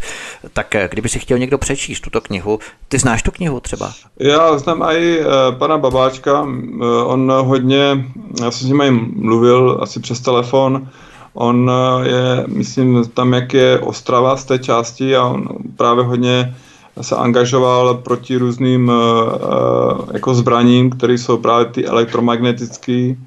Je to, je to starší pán kolem 70, takže má vlastně i spojení na tu, na tu dobu minulou, nebo co předcházela tady ano. Té, té, tomu šílenství. Je trochu aktivní, nebo aktivní i v těch 5G sítí Jo, takže eh, pana Babáčka znám a ještě k tomu jenom uh, říct, že samozřejmě je dobrý si to přečíst, tyhle věci. Jo, a vidět vlastně ten pohled i jako z dalších jako perspektiv. No. Miluška Kobánová píše, u nás v Kojetíně už dali do země 5G síť a bylo řečeno, že je to bezpečné v zemi. Nejhorší je, že nám to navedli podle všech vchodů do baráku, takže to máme přímo u čumáku. Asi jedině se odstěhovat, ale asi to nebude nikde bezpečné. Jak to, že to nikdo nezastaví? Hlava mi to už nebere. Tady bych se pozastavil nad důvodem, jestli o tom něco nevíš, proč se namáhají s kopáním a vedením koaxiálních kabelů na 5G, když právě výhoda té sítě, samonosné sítě, spočívá v tom, že jde o samonosnou síť, která kabely nepotřebuje. Právě to je ta její výhoda, nebo to je to její plus. Jaký je tu důvod, proč to vedou kabely 5G? Uh, protože právě dochází té kombinaci těch technologií. Jo? A tou bezdrátovou technologií třeba nedošáhnu tam, kam třeba nedošáhnu podzem. Jo? Uh, nebo uh, proto vlastně tam musím dát třeba nějaký jiný senzory. Jo, vycházím z toho, že jejich plán je mít všechno prostě pod kontrolou. Jo, mít toho ten smart grid, eh, jo, který je napojený na ten neural mesh, na tu neurologickou mřížku celého biologického systému. Takže k tomu vlastně oni po, uh, vezmou jakoukoliv jako možnost. No. A s tím, když vlastně je to třeba ještě neodstíněný ten kabel, tak vlastně to může právě přes nějaký ten a i ten senzor jako uh, ještě poškozovat i vodu. Uh, třeba, co je... V, Jasně. Jo, takže hmm. Tam vlastně jdete o té totální destrukci úplně všeho a kontroly všech. Jako my jsme s tím nesouhlasili a oni to i přesto zavádí. Jo, Chemicko, to, chemicko-biologická báze prostě. Je to, pátá priorita. Je to přesně tak, takže v tomhle jako, jako my se na to furt díváme těma očima toho normálního člověka, který není jako zvyklý přemýšlet jak nějaký jako člověk, který ztratil jako morální zásady, jo. A takový lidi jsou a je, je naivní si myslet, že e, zlí lidi nedělají zlý věci, jo. Takže a je to promyšlený systém. Nechci jako říkat, že to je v každém jako pří, eh, případě, jo. E, možná je tam, se zavádí optické kabely, které jsou odstíněny a, a, a nejsou jenom nějak propojují jako to 5G, jo. Ale je tam to, ta možnost, že jsou tam různý druhy senzorů na různé věci, ať už na tu vlhkost, na tu, jestli ta vozovka je v dobrém stavu. Souvisí to právě s tím eh, vlastně i automobilovým průmyslem, eh, že takzvaně velkou věcí je, když se vlastně všechno spojí a dochází k konektivitě všech věcí, to vlastně říkají právě eh, tady ti pánové s, eh, jak třeba Maxim Flament, který je technologický ředitel společnosti 5G, 5G uh, Association, Automotive Association, a tato organizace združuje telekomunikace, automobilový průmysl, partnery jsou Audi, Nokia, Huawei. A vlastně na základě toho vlastně se celý i automobilový průmysl dá zažalovat. Jo? že si neudělá svoje nezávislé 5G studie v reálných podmínkách, jaká je zátěž na lidi, na biologii, na přírodu, a nekonal ani dle zásady předběžné opatrnosti. Jo, ale všechno to vede k tomu, že vlastně máte chytrou tu silnici, jo, chytrý, chytrý auta, autonomní auta, a vlastně já, když jsem se dělal třeba na mapku 5G, tak hodně se vede právě po těch silnicích, jo, ať už je to v těch LED světlech, eh, v tom veřejném osvětlení, ale dneska se to cpe právě i do těch vozovek, že jsou taky koberce, že se váží třeba i hmotnost toho auta, jak tam projel, jak jel rychle, jak rychle zastavil. Jo, Jasně, a, kde bude třeba kolona. Tak kde bude kolona. Takže a na to všechno potřebujete mít už bezdrátový přenosy, že to ten kabel neudělá. Jo, takže to, co oni teďka instalují, tak eh, je to třeba jenom eh, první etapa toho, než tam dají víc těch senzorů, jo, eh, co tam zabetonávají do toho, nebo do toho asfaltu dávají. Jo. Jsou tam jednoduše senzory. Pojďme na další dotaz, pak si dáme písničku a potom půjdeme na ty novinky. Těch je pár. Libena Libena. Mohl by prosím pán Vávra v některém z následujících pořadů se věnovat hlouběji tématu o síle vědomí nebo kdokoliv z vašich hostů, kdo, tomu, kdo o tom hodně ví. Děkuji. Máš k tomu něco? Možná bychom to mohli lehce naťuknout, protože aby to nebylo příliš dlouhé, potřebujeme opravdu trošku pohnout tím jo. tempem, eh, zrychlit, abychom všechno stihli. Možná by to byl dobrý námět na některých příštích pořadů opravdu pojmout sílu vědomí. Jenom tak krátce, třeba dar mentální síly pochází od Boha, božské bytí eh, a pokud soustředíme svou mysl na tuto pravdu, dosáhneme souladu s touto velkou mocí. A to řekl Nikola Tesla. Jo, takže já ještě bych ocitoval dalšího pána, Max Planck, otec kvantové fyziky, nositel Nobelovy ceny za rok 1918 a ten říkal, že považuji vědomí za zásadní, považuji hmotu za odvozenou od vědomí. Nemůžeme se dostat za vědomí, vše, o čem mluvíme, vše, co považujeme za existující, postuluje vědomí. Jo, to vede k tomu, že vesmír je mentální. Jo. To, když jdete do těch uh, kvantových délek, tak tam zjistíte, že všechno vibruje a nic není pevný.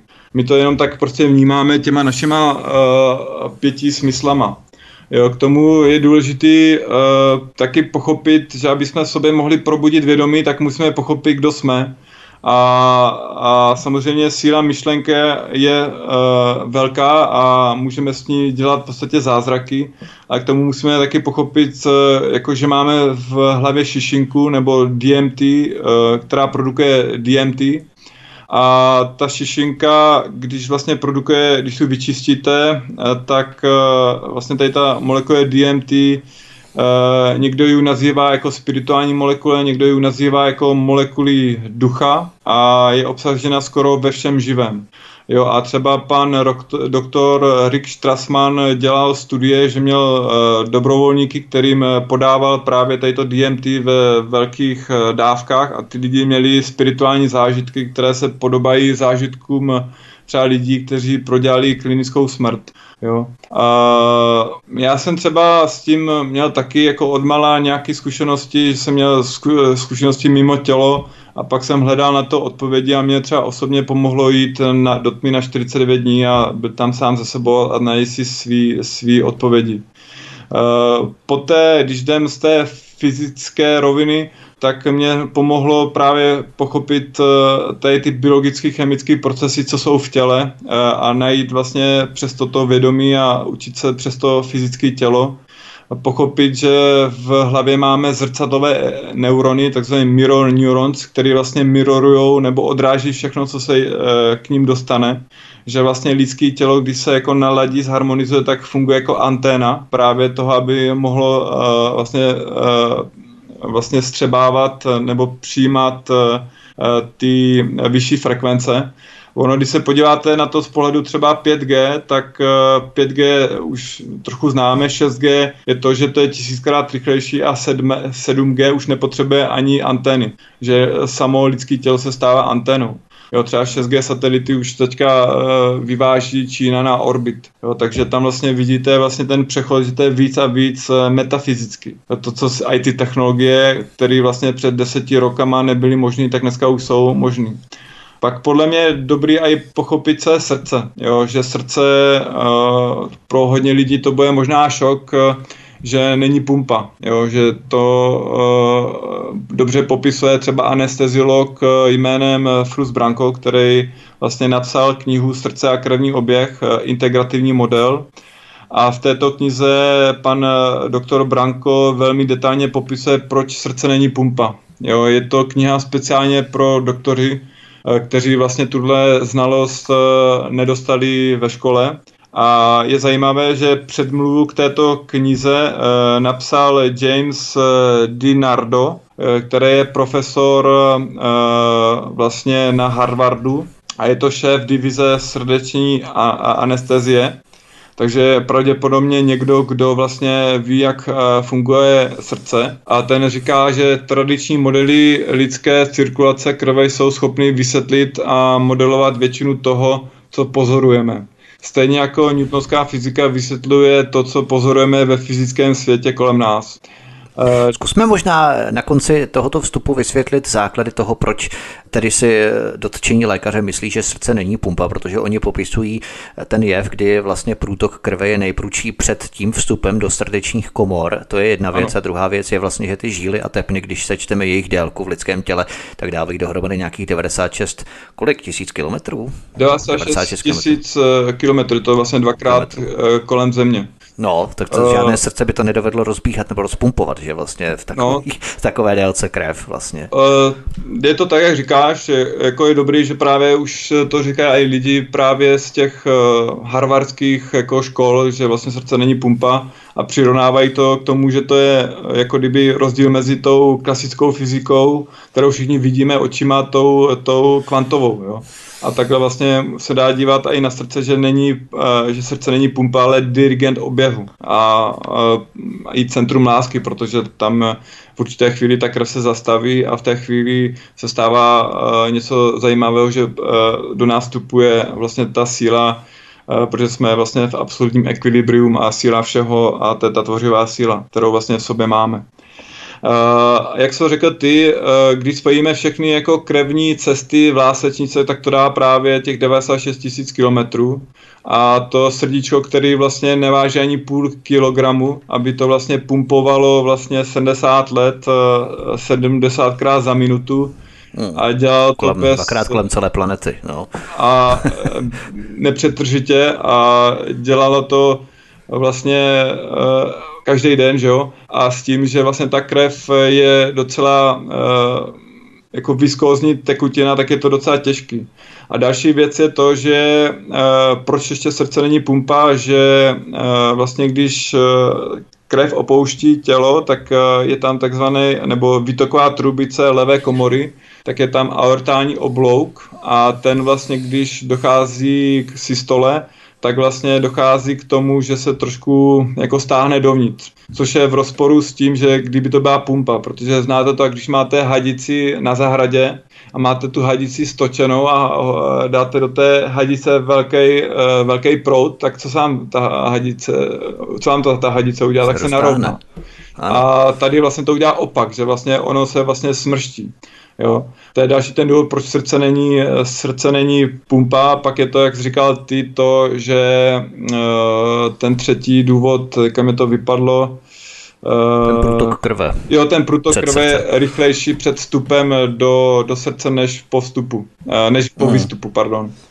Jo, uh, takže jak vlastně ta krev se pohybuje a je to právě zase s tou elektřinou a je to tomu je také dobré pochopit uh, doktora eh, Gerald Polak. Uh, ten vlastně hodně experimentoval s vodou a přišel na to, že voda existuje ve čtyřech skupenství, nikoli ve třech. A to čtvrtý je takzvaný gel, nebo on to pojmenoval easy, easy water. A uh, excluded zone, je to z anglického slova excluded zone, to easy, uh, takzvaná vyloučená zóna kde vlastně jednotlivé molekuly vody se spojují do mřížky a vytváří vrstvy. Jo? A to vytváří záporný náboj a ten největší záporný náboj je místě, kde se voda potkává s hydrofilní látkou. Tedy v lidském těle je to céva. Uh, jo? Hydrofilní je látka, je látka, která má ráda vodu. A, a voda jako taková potom uh, přestane fungovat, uh, není už jako H2O, ale stává se z ní H3O2, že právě ta vrstva. A není to jedna molekula a je to v té, v té vrstvě. A to vlastně vytváří záporný náboj, který pak klesá a ve středu cévy se schromáždí kladný náboj. A tím vlastně dochází uh, k určité polaritě, a to je vlastně jako něco jako energie nebo baterka, že jo, máte že jo, baterku plus minus a už tam můžete zapojit žárovičku nebo můžete něco rozpohybovat, e, nějakou vrtulku a takhle se vlastně rozpohybuje přesně naše krev na, roz, na rozdílu toho, toho, e, toho napětí. Jo, takže bohužel tohle se neučí na lékařských fakultách. Ale teď já se tě zeptám, kdybychom srdce neměli, tak by přece ta krev neoscilovala našimi žílami a tepnami. Tak k čemu to srdce vlastně slouží, když no, není pumpa? Ten dirigent toho oběhu, jo. Že vlastně on tu, vlastně on tu krev zastavuje, jo protože uh, kdyby ho nezastavoval, tak ta krev by prostě furt uh, jako kdyby byla rychlá. A ona se přece zastaví, když nám to srdce přestane fungovat, tak ta krev se zastaví. Se, Kdyby to srdce tak, se zastavilo, tak by ta krev se rozeběhla daleko rychleji. Ta krev se zastavuje hlavně ve vlásečnicích, jo, kde vlastně musí jako kdyby předat ten kyslík uh, té krvi. Jo, jinak vlastně uh, nedochází jako, že jo, uh, jako přeměně toho kyslíku že jo, v energii. Takže Jasně. V určité chvíli to se musí zastavit, jo, takže když, vezmete, když máme velké jako řečiště vody, jako analogie, jako, uh, když vezme nějaký jako mokřady, a kam byste dal jako kdyby tu pumpu, aby vám to uh, vycucalo tu vodu z těch mokřad? Dal byste to do nějakého centrálního úložiště, uh, anebo byste to dali spíš do těch mokřad, aby z těch mokřad to vlastně jako ta voda uh, vyšla. Jo? Uh, protože ty mokřady jsou že, všude a je to, je to prostě rozlezlý, takže to by vám žádná centrální pumpa neutáhla. A to je v případě analogii s tom, s tom srdci. A, a dal by se tu pumpu právě do těch mokřad a to je našem případě to, ten, ten rozdíl těch potenciálů. Rozumím. Rudo, já musím opravdu jo, jo. trošku zapráskat byčem, protože jo. máme přece jenom vymezený nějaký čas, lidé se možná na nás budou trochu zlobit, ale můžeme v tom pokračovat jo. i příště, v příštím pořadu, protože to je velmi poutavé, inspirativní, podnětné o tom srdci a další povídání kolem toho. Nicméně musíme si dát písničku a potom eh, budeme pokračovat i v těch novinkách, které tady máme na programu. Rudolf Vávra ze 105G.cz je naším hostem od mikrofonu a zdraví vítek. Svobodný vysílač vaším průvodcem. Hezký večer, stíháme. Tak máme po písničce, stíháme to. Máme půl hodiny do konce zhruba. Zdraví vás Svítek, spolu se mnou naším vysíláním nás provází Rudolf Vávra ze 105G.cz. Posloucháte svobodný vysílač. Stále častěji a zahuštěněji se kolem nás různě po střechách a nejenom tam začínají ježit stále více antén, emitorů, zářičů signálu. Se zvyšujícími se frekvencemi vzniká stále vyšší riziko mikrovlného záření, to znamená vlny v milimetrových délkách. Nejprve si prozraďme. Existují totiž takzvané expoziční limity, čili maximální síla vysokofrekvenčního záření, kterému může být lidský organismus vystavený.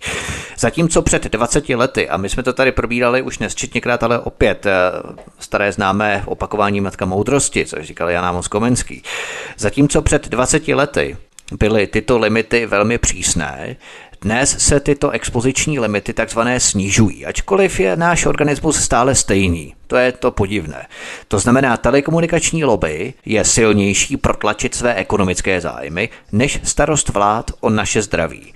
Bezpečné expoziční limity, které jsou dnes, byly před 20 lety naprosto nemyslitelné. Dnes se začínají procesovat tzv. inteligentní měřiče a chytré vodoměry.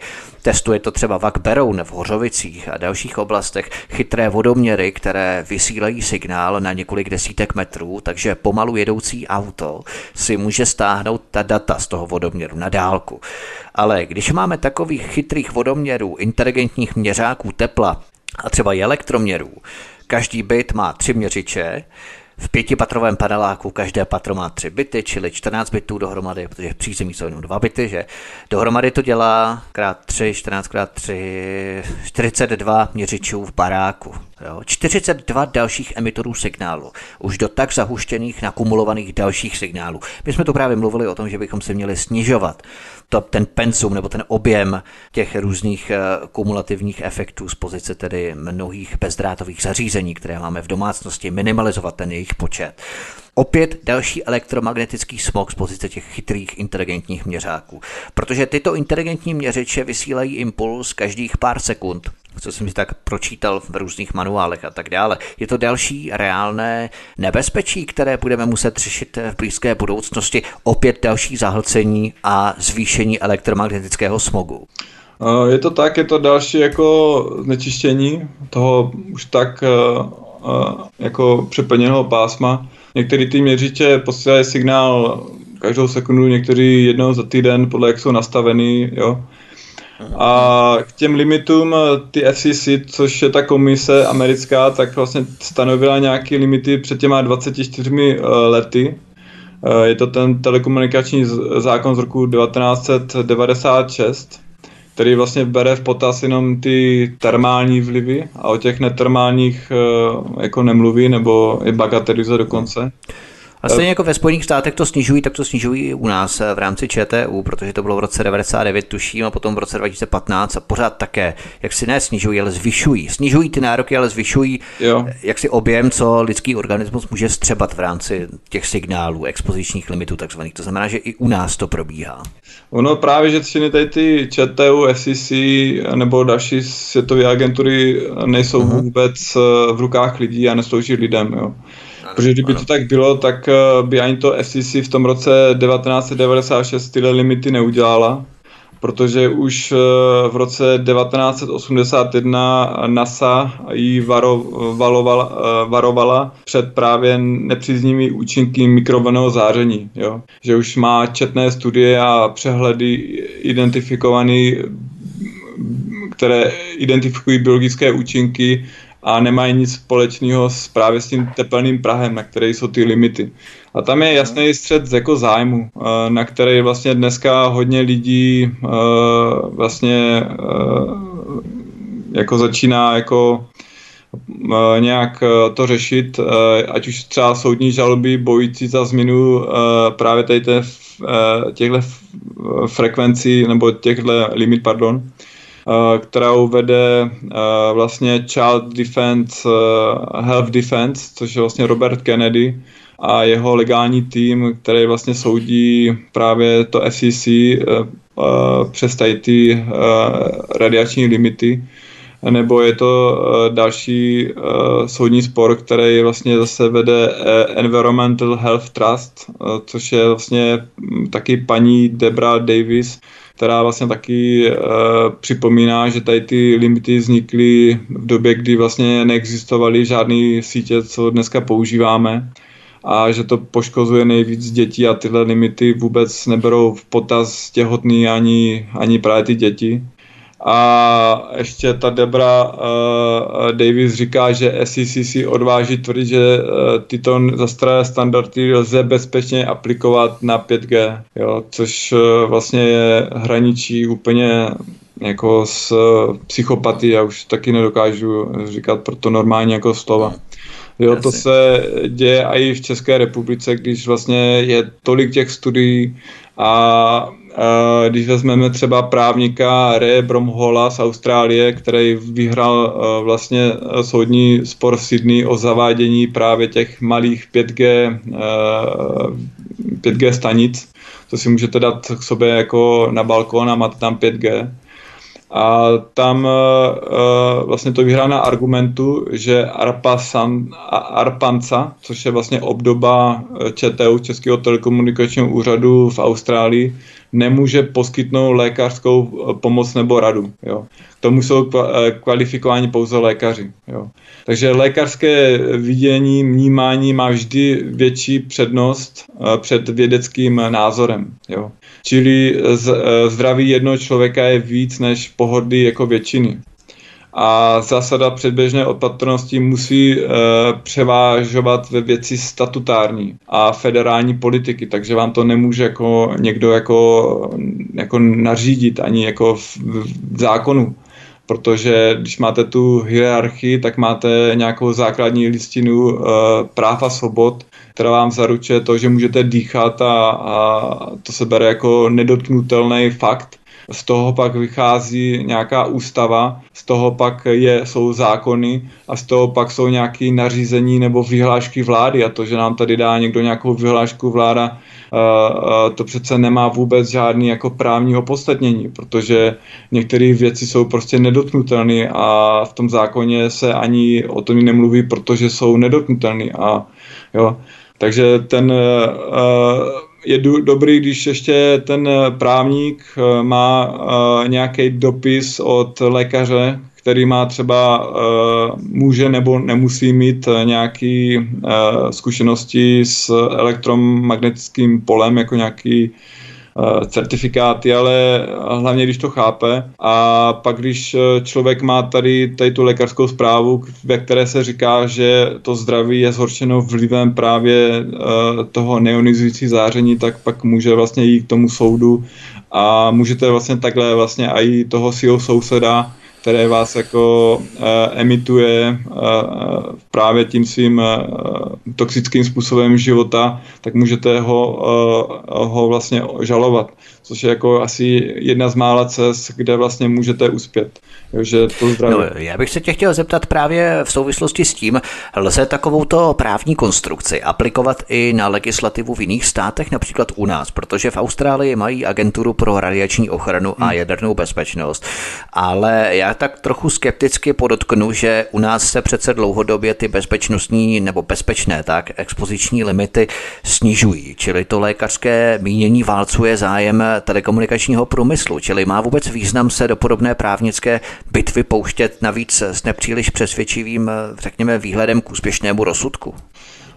je to trošku jako boj s eterním liny. My jsme jako tou cestou chtěli jít, šli jsme za právníkem, pak jsme zjistili, že by to stálo půl milionu korun a byl by tam nejasný uh, výsledek s tím, že by to bylo jenom třeba jenom soud první instance a takže jsme touhle cestou nešli. Šli jsme spíš tou cestou toho, té informovanosti těch lidí, a protože jedině ty lidi to zastaví. Jo můžete mít nějaký lokální úspěch eh, u nějakého soudu, ale pak eh, to jde ještě k eh, druhé instanci, k nejvyššímu soudu, pak vám to zase zhodí dolů. Ano, takže takhle ano. se můžete házet vlastně nebo hrát takový ping-pong 10 let, protože to není postavený ten systém vlastně, vlastně pro řadového člověka. Ten, ten systém se vytváří určitou rezistenci vůči napadení řekněme, hmm. jo, takový virus a my v podstatě pro ten systém představujeme virus a pokud budeme používat stejné nástroje, jako ten systém si vyrobil sám pro sebe, no tak samozřejmě nikdy nemůžeme zvítězit. No my jsme šli právě cestou, cestou té informovanosti, že jsme se snažili ano, vlastně jim poslat eh, jako ty e-maily a trošku je zahltit. A vlastně jsme tady poslali skoro milion e-mailů právě na různý jako tady ty, uh, ty úřady, aby oni uh, vlastně si uvědomili to nebezpečí, že to je proti ním. Jo, že vlastně, a ono se to začíná trošku už jako dařit, že, nebo praskat ty jako ledy, že třeba před rokem, když jsme s tím začali před rokem a čtvrt, tak uh, si myslím, že to nebylo vidět tak, jak dneska. Takže ještě třeba chvilku počkáme a uvidíme, kam se dostaneme za pár měsíců. Uh, tak pojďme na další téma, ještě opravdu musíme stihnout, máme 4 hodiny do konce, ani ne. COVID-19 představuje jakousi vstupní bránu do čtvrté průmyslové revoluce, která nás propojuje od třetí průmyslové revoluce výpočetní techniky k čtvrté průmyslové revoluci inteligentních technologií a biologického transhumanismu. To je přesně to, o čem jsme mluvili a na co jsme upozorňovali, že to ještě budeme probírat. Ve spojení s 5G sítěmi samozřejmě. Co je vlastně cílem transhumanistické agendy? Tak cílem je vlastně přetvoření toho člověka, jako, nebo oni to předkládají tak, že tam nějaký vylepšení toho člověka.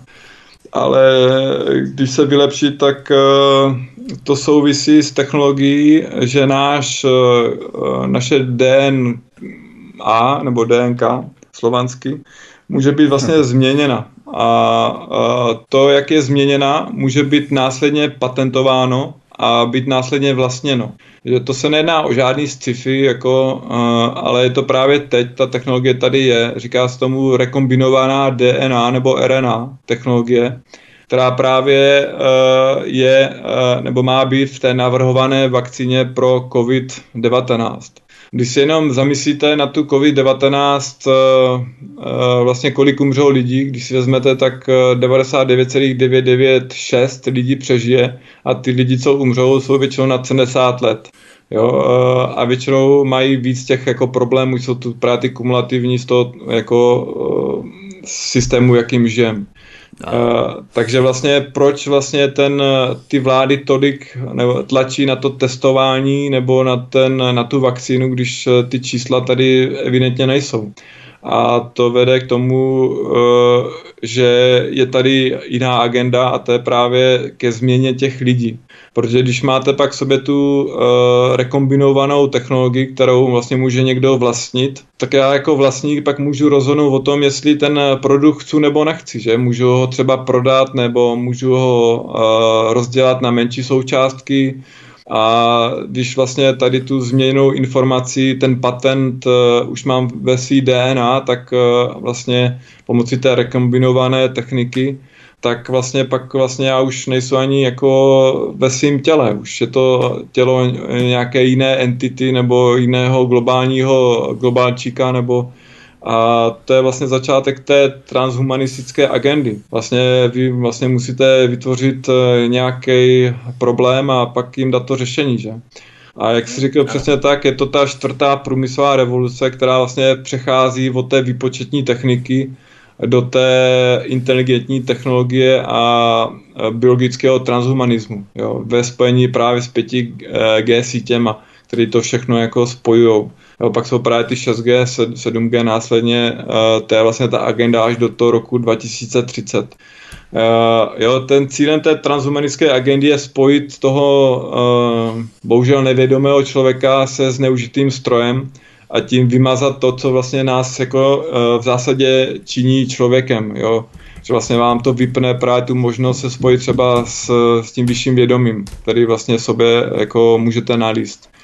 Uh, když si podíváte na třeba tady tu uh, vakcínu uh, COVID-19 mRNA 1273, tak tato eh, vakcína byla vytvořena společností Moderna. Eh, tato společnost je financována nebo jako jsou spolupracovníci DARPA, Merck, eh, nadace Billa a Melindy Gates a mnozí další, kteří vlastně podporují právě tady ten výzkum tady té rekombinované technologie mRNA.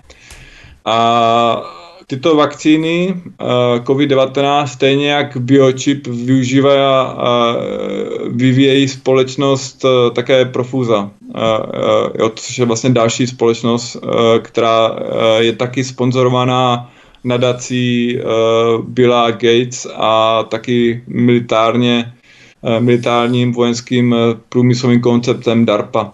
A tyto technologie vlastně používají ten hydrogel, který může, z kterého může být buď ten RFID čip, anebo právě i ta nanotechnologie. Jo. A tu nanotechnologii v sobě můžou mít různý druhy. Jo. Uh, někteří můžou doručovat různé látky, uh, nebo můžou mít taky vakcinace kvantovýma tečkama, co je vlastně nás spoje z luciferáze. A tyto kvantové tečky používají jako aktivní složku luciferázy a luciferáza je enzym, který katalyzuje oxidaci luciferiánu a vytváří viditelnou záři, která se může použít právě u těch biočipů nebo nanotechnologií, u vakcín, u testů, a u všeho tohle jste pak vlastně líp viditelný, protože je to něco, je to na jiné frekvenci, takže vás o to víc můžou líp eh, skenovat eh, ty 5G, 6G zařízení a jste pro ně jako líp viditelný. Jo, tyhle luciferány se právě proto používají široce v biotechnologiích, mikroskopii a taky k reportovaným genům jo, pro mnohé aplikací a když to není řečeno lidem, tak je to právě použito proti lidem. Jo, to stejný i, jak bylo třeba nosní testování, bohužel na Slovensku, tak eh, právě na hodně těch eh, testech eh, i němečtí doktoři našli právě částičky nějakého metalického nanoprvku nebo hroty, a vlastně nevěděli, co to je. To bylo stejně, jak byla i italská zpráva, myslím z roku 2017, kde vlastně italští vědci popisovali to, že vlastně ty všechny jako vakcíny, co jsou na trhu, tak mají v sobě nanočástice a mikročástice, které vlastně nesouvisí s, s tou vakcínou jako takovou a nebyli schopni najít, k čemu vlastně ty nanočástice jako slouží. Jo, my to máme taky na stránkách 105G, tam vlastně popsaný, eh, je to, já si teďka nemůžu vzpomenout na tu, na tu zprávu, jak se jmenuje. Ale uh, právě tady ty vakcíny za ty poslední tři, čtyři roky mají v sobě právě ty nanočástice, i když vlastně nám ten průmysl tvrdí, že nebyly ty nanočástice, ale oni tam našli ve všech vlastně těch, uh, těch vakcínách a ta vakcína, ta italská se od té české moc neliší.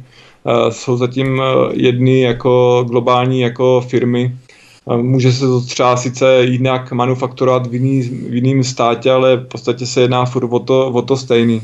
A pak vlastně z nás takhle vznikají právě ty borgové, co jsou vlastně archonti nebo translidé, jo? jsou napůl, napůl člověk, napůl nějaká technologie, kybernetické organismy, jste právě nějak vylepšené, že můžete nějak líp fungovat. A když e, fungujete jako takový dron, jo? a když vás někdo chce pak kontrolovat, tak vás může použít a vy si tady nebudete po, uh, pamatovat a budete mít prostě ty alter ega v sobě. Jo, jednou bude takový to, jako že si budete myslet, že víte všechno, ale pak vás někdo přepne pomocí nějakého, nějaké frekvence procesu a najednou si nebudete nic pamatovat, budete tam mít v okno těch 20, 20 hodin nebo jo, jak dřív se to dělalo právě pomocí těch elektrošoků a různých jiných technik, tak dneska eh, to stejný se dělá sofistikovaně a dělá se to právě pomocí té nanotechnologie. Jo, takže proto je důležité jako mít ten komplexní jako přehled a ten kolektiv vlastně Uh, co je vlastně ten kolektiv, že vlastně vy jako kdyby ten Borg, když jste vlastně součástí toho uh, neural mesh, té jako síťky, tak vy vlastně uh, jste jako kdyby počítač v jednom datovém centru. Já se chci zeptat, Rudo, kdybych věděl, a nebo kdybychom věděli my kolektivně, anebo my, kteří posloucháme tento pořad, že třeba i máme v sobě některé ty nanočástice, mm-hmm. že je možné nás aktivizovat skrze ně a nějakým způsobem nás použít bez toho, aniž by to naše vědomí zaznamenalo jakýmkoliv způsobem, tak abychom to zapamatovali potom, když procitneme z nějaké té aktivace. A to je právě možná ta síla toho vědomí našeho a to by bylo možná ten poslední dotaz našeho pořadu, protože už se nám více opravdu nevejde. Když bychom měli tu sílu vědomí a věděli o tom, bylo by možné to naším vědomím vypnout, respektive nedovolit eh, převzetí aktivace našeho těla prostřednictvím těchto nanočástic, které třeba bychom mohli mít někdy v budoucnu, neříkám, že teď, eh, hmm. není to prokázané, ale někdy v budoucnu v našem těle. Bylo by možné to zastavit tím, že to vlastně víme předem? Uh, protože říkáme, jak říká i ten Max Planck, že vědomí tvoří i naši fyzikální realitu, tak je to, je to možný ale k tomu musíme jako vědět, kdo jsme a musíme mít všechny tady ty jako věci jako, jako, jako nějak střebaný. Proto jsem říkal i toho, eh, toho eh, Jana Amose Komenského, že vlastně eh, to vlastně v té knize taky on prochází peklem na zemi a my jsme taky musíme jako projít tím peklem na zemi, aby jsme se očistili, aby jsme pochopili všechny ty, ty nánosy té špíny, a pochopili, že tady je nějaká molekulární uh, molecular manufacturing, molekulární výroba nebo syntetická biologie, synthetic biology.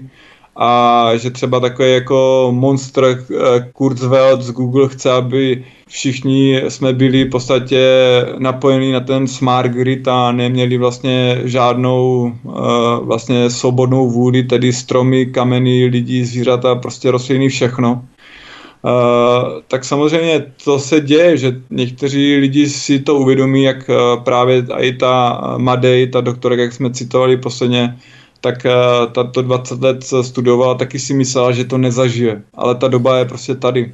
A je to ta agenda, která je prostě naplánovaná maximálně do roku 2030 s tím, že už to už by byl fakt digitální koncentrák a ta doba toho rozhodnutí, kterým směrem půjdeme, jestli půjdeme uh, tou cestou toho transhumanismu, anebo půjdeme cestou jako poznání své duše, uh, že se vyčistíme, protože člověk, když se vyčistí jako tělo, že jsou, jako může pít třeba vodíkovou vodu, může si dát borax, který uh, je vlastně ta zásaditá sůl, která vlastně na sobě nachytá vlastně veškerý, jako, nebo velkou část těch těžkých kovů samozřejmě nejjednodušší to ani neaktivovat tu 5G síť, jo, takže to je právě ten problém, že nejvíce ohrožený děti. Ano, více nám opravdu do našeho pořadu nevejde, ten čas bohužel nemáme nafukovací, takže si něco musíme nechat na příště. Nicméně, abychom to zakončili, cílem této transhumanistické agendy je spojit nevědomého člověka se zneužitým strojem a tím vymazat to, co člověka v zásadě činí člověkem, tedy naše vědomí, naše duše, splynutí spirit, splynutí ve stroji, to jsou jakési nadstavbové věci, o kterých si tu povídáme a které se snažíme otvírat nenásilnou formou. My samozřejmě naschromáždíme, nastřádáme vaše dotazy, podněty, návrhy, postřehy, milí posluchači, co nám budete komentovat pod naším pořadem na YouTube a zkusíme veškeré vaše dotazy zodpovědět příště. Rudolf Vávr ze 105G CZ. Rudo, já ti moc děkuji za velmi zajímavé, poutavé vyprávění a budu se těšit příště. Děkuji Vítku, děkuji všem, všem posluchačům a jsme v tom spolu, jak jsem říkal posledně, tak eh, to jenom podtrhuji, že jsme v tom spolu a, a děkuji. Tento i ostatní pořady si, milí posluchači, stáhněte buď na našem mateřském webu svobodného vysílače, nebo prosím zavítejte na náš YouTubeový kanál youtube.com lomeno Radio SV Studio Tapin Radio, Studio Tapin Radio, tady prosím klikněte vpravo nahoře na obrazovce na tlačítko odebírat, respektive přihlásit se k odběru tohoto kanálu, abyste odebírali tento kanál a nezmeškali se tak dalších z pořadů, nejenom s Rudolfem Vávrou, ale i s dalšími zajímavými hosty, které pro vás na svobodném vysílači chystáme. Od mikrofonu vás zdraví Vítek, přeju vám hezký, ničím nerušený poslech dalších pořadů a příště se s vámi opět těším na slyšenou. Prosíme, pomožte nám s propagací kanálu Studia Tapin Radio Svobodného vysílače CS. Pokud se vám tento nebo jiné pořady na tomto kanále líbí, klikněte na vaší obrazovce na tlačítko s nápisem Sdílet a vyberte sociální síť, na kterou pořád sdílíte. Jde o pouhých pár desítek sekund vašeho času. Děkujeme.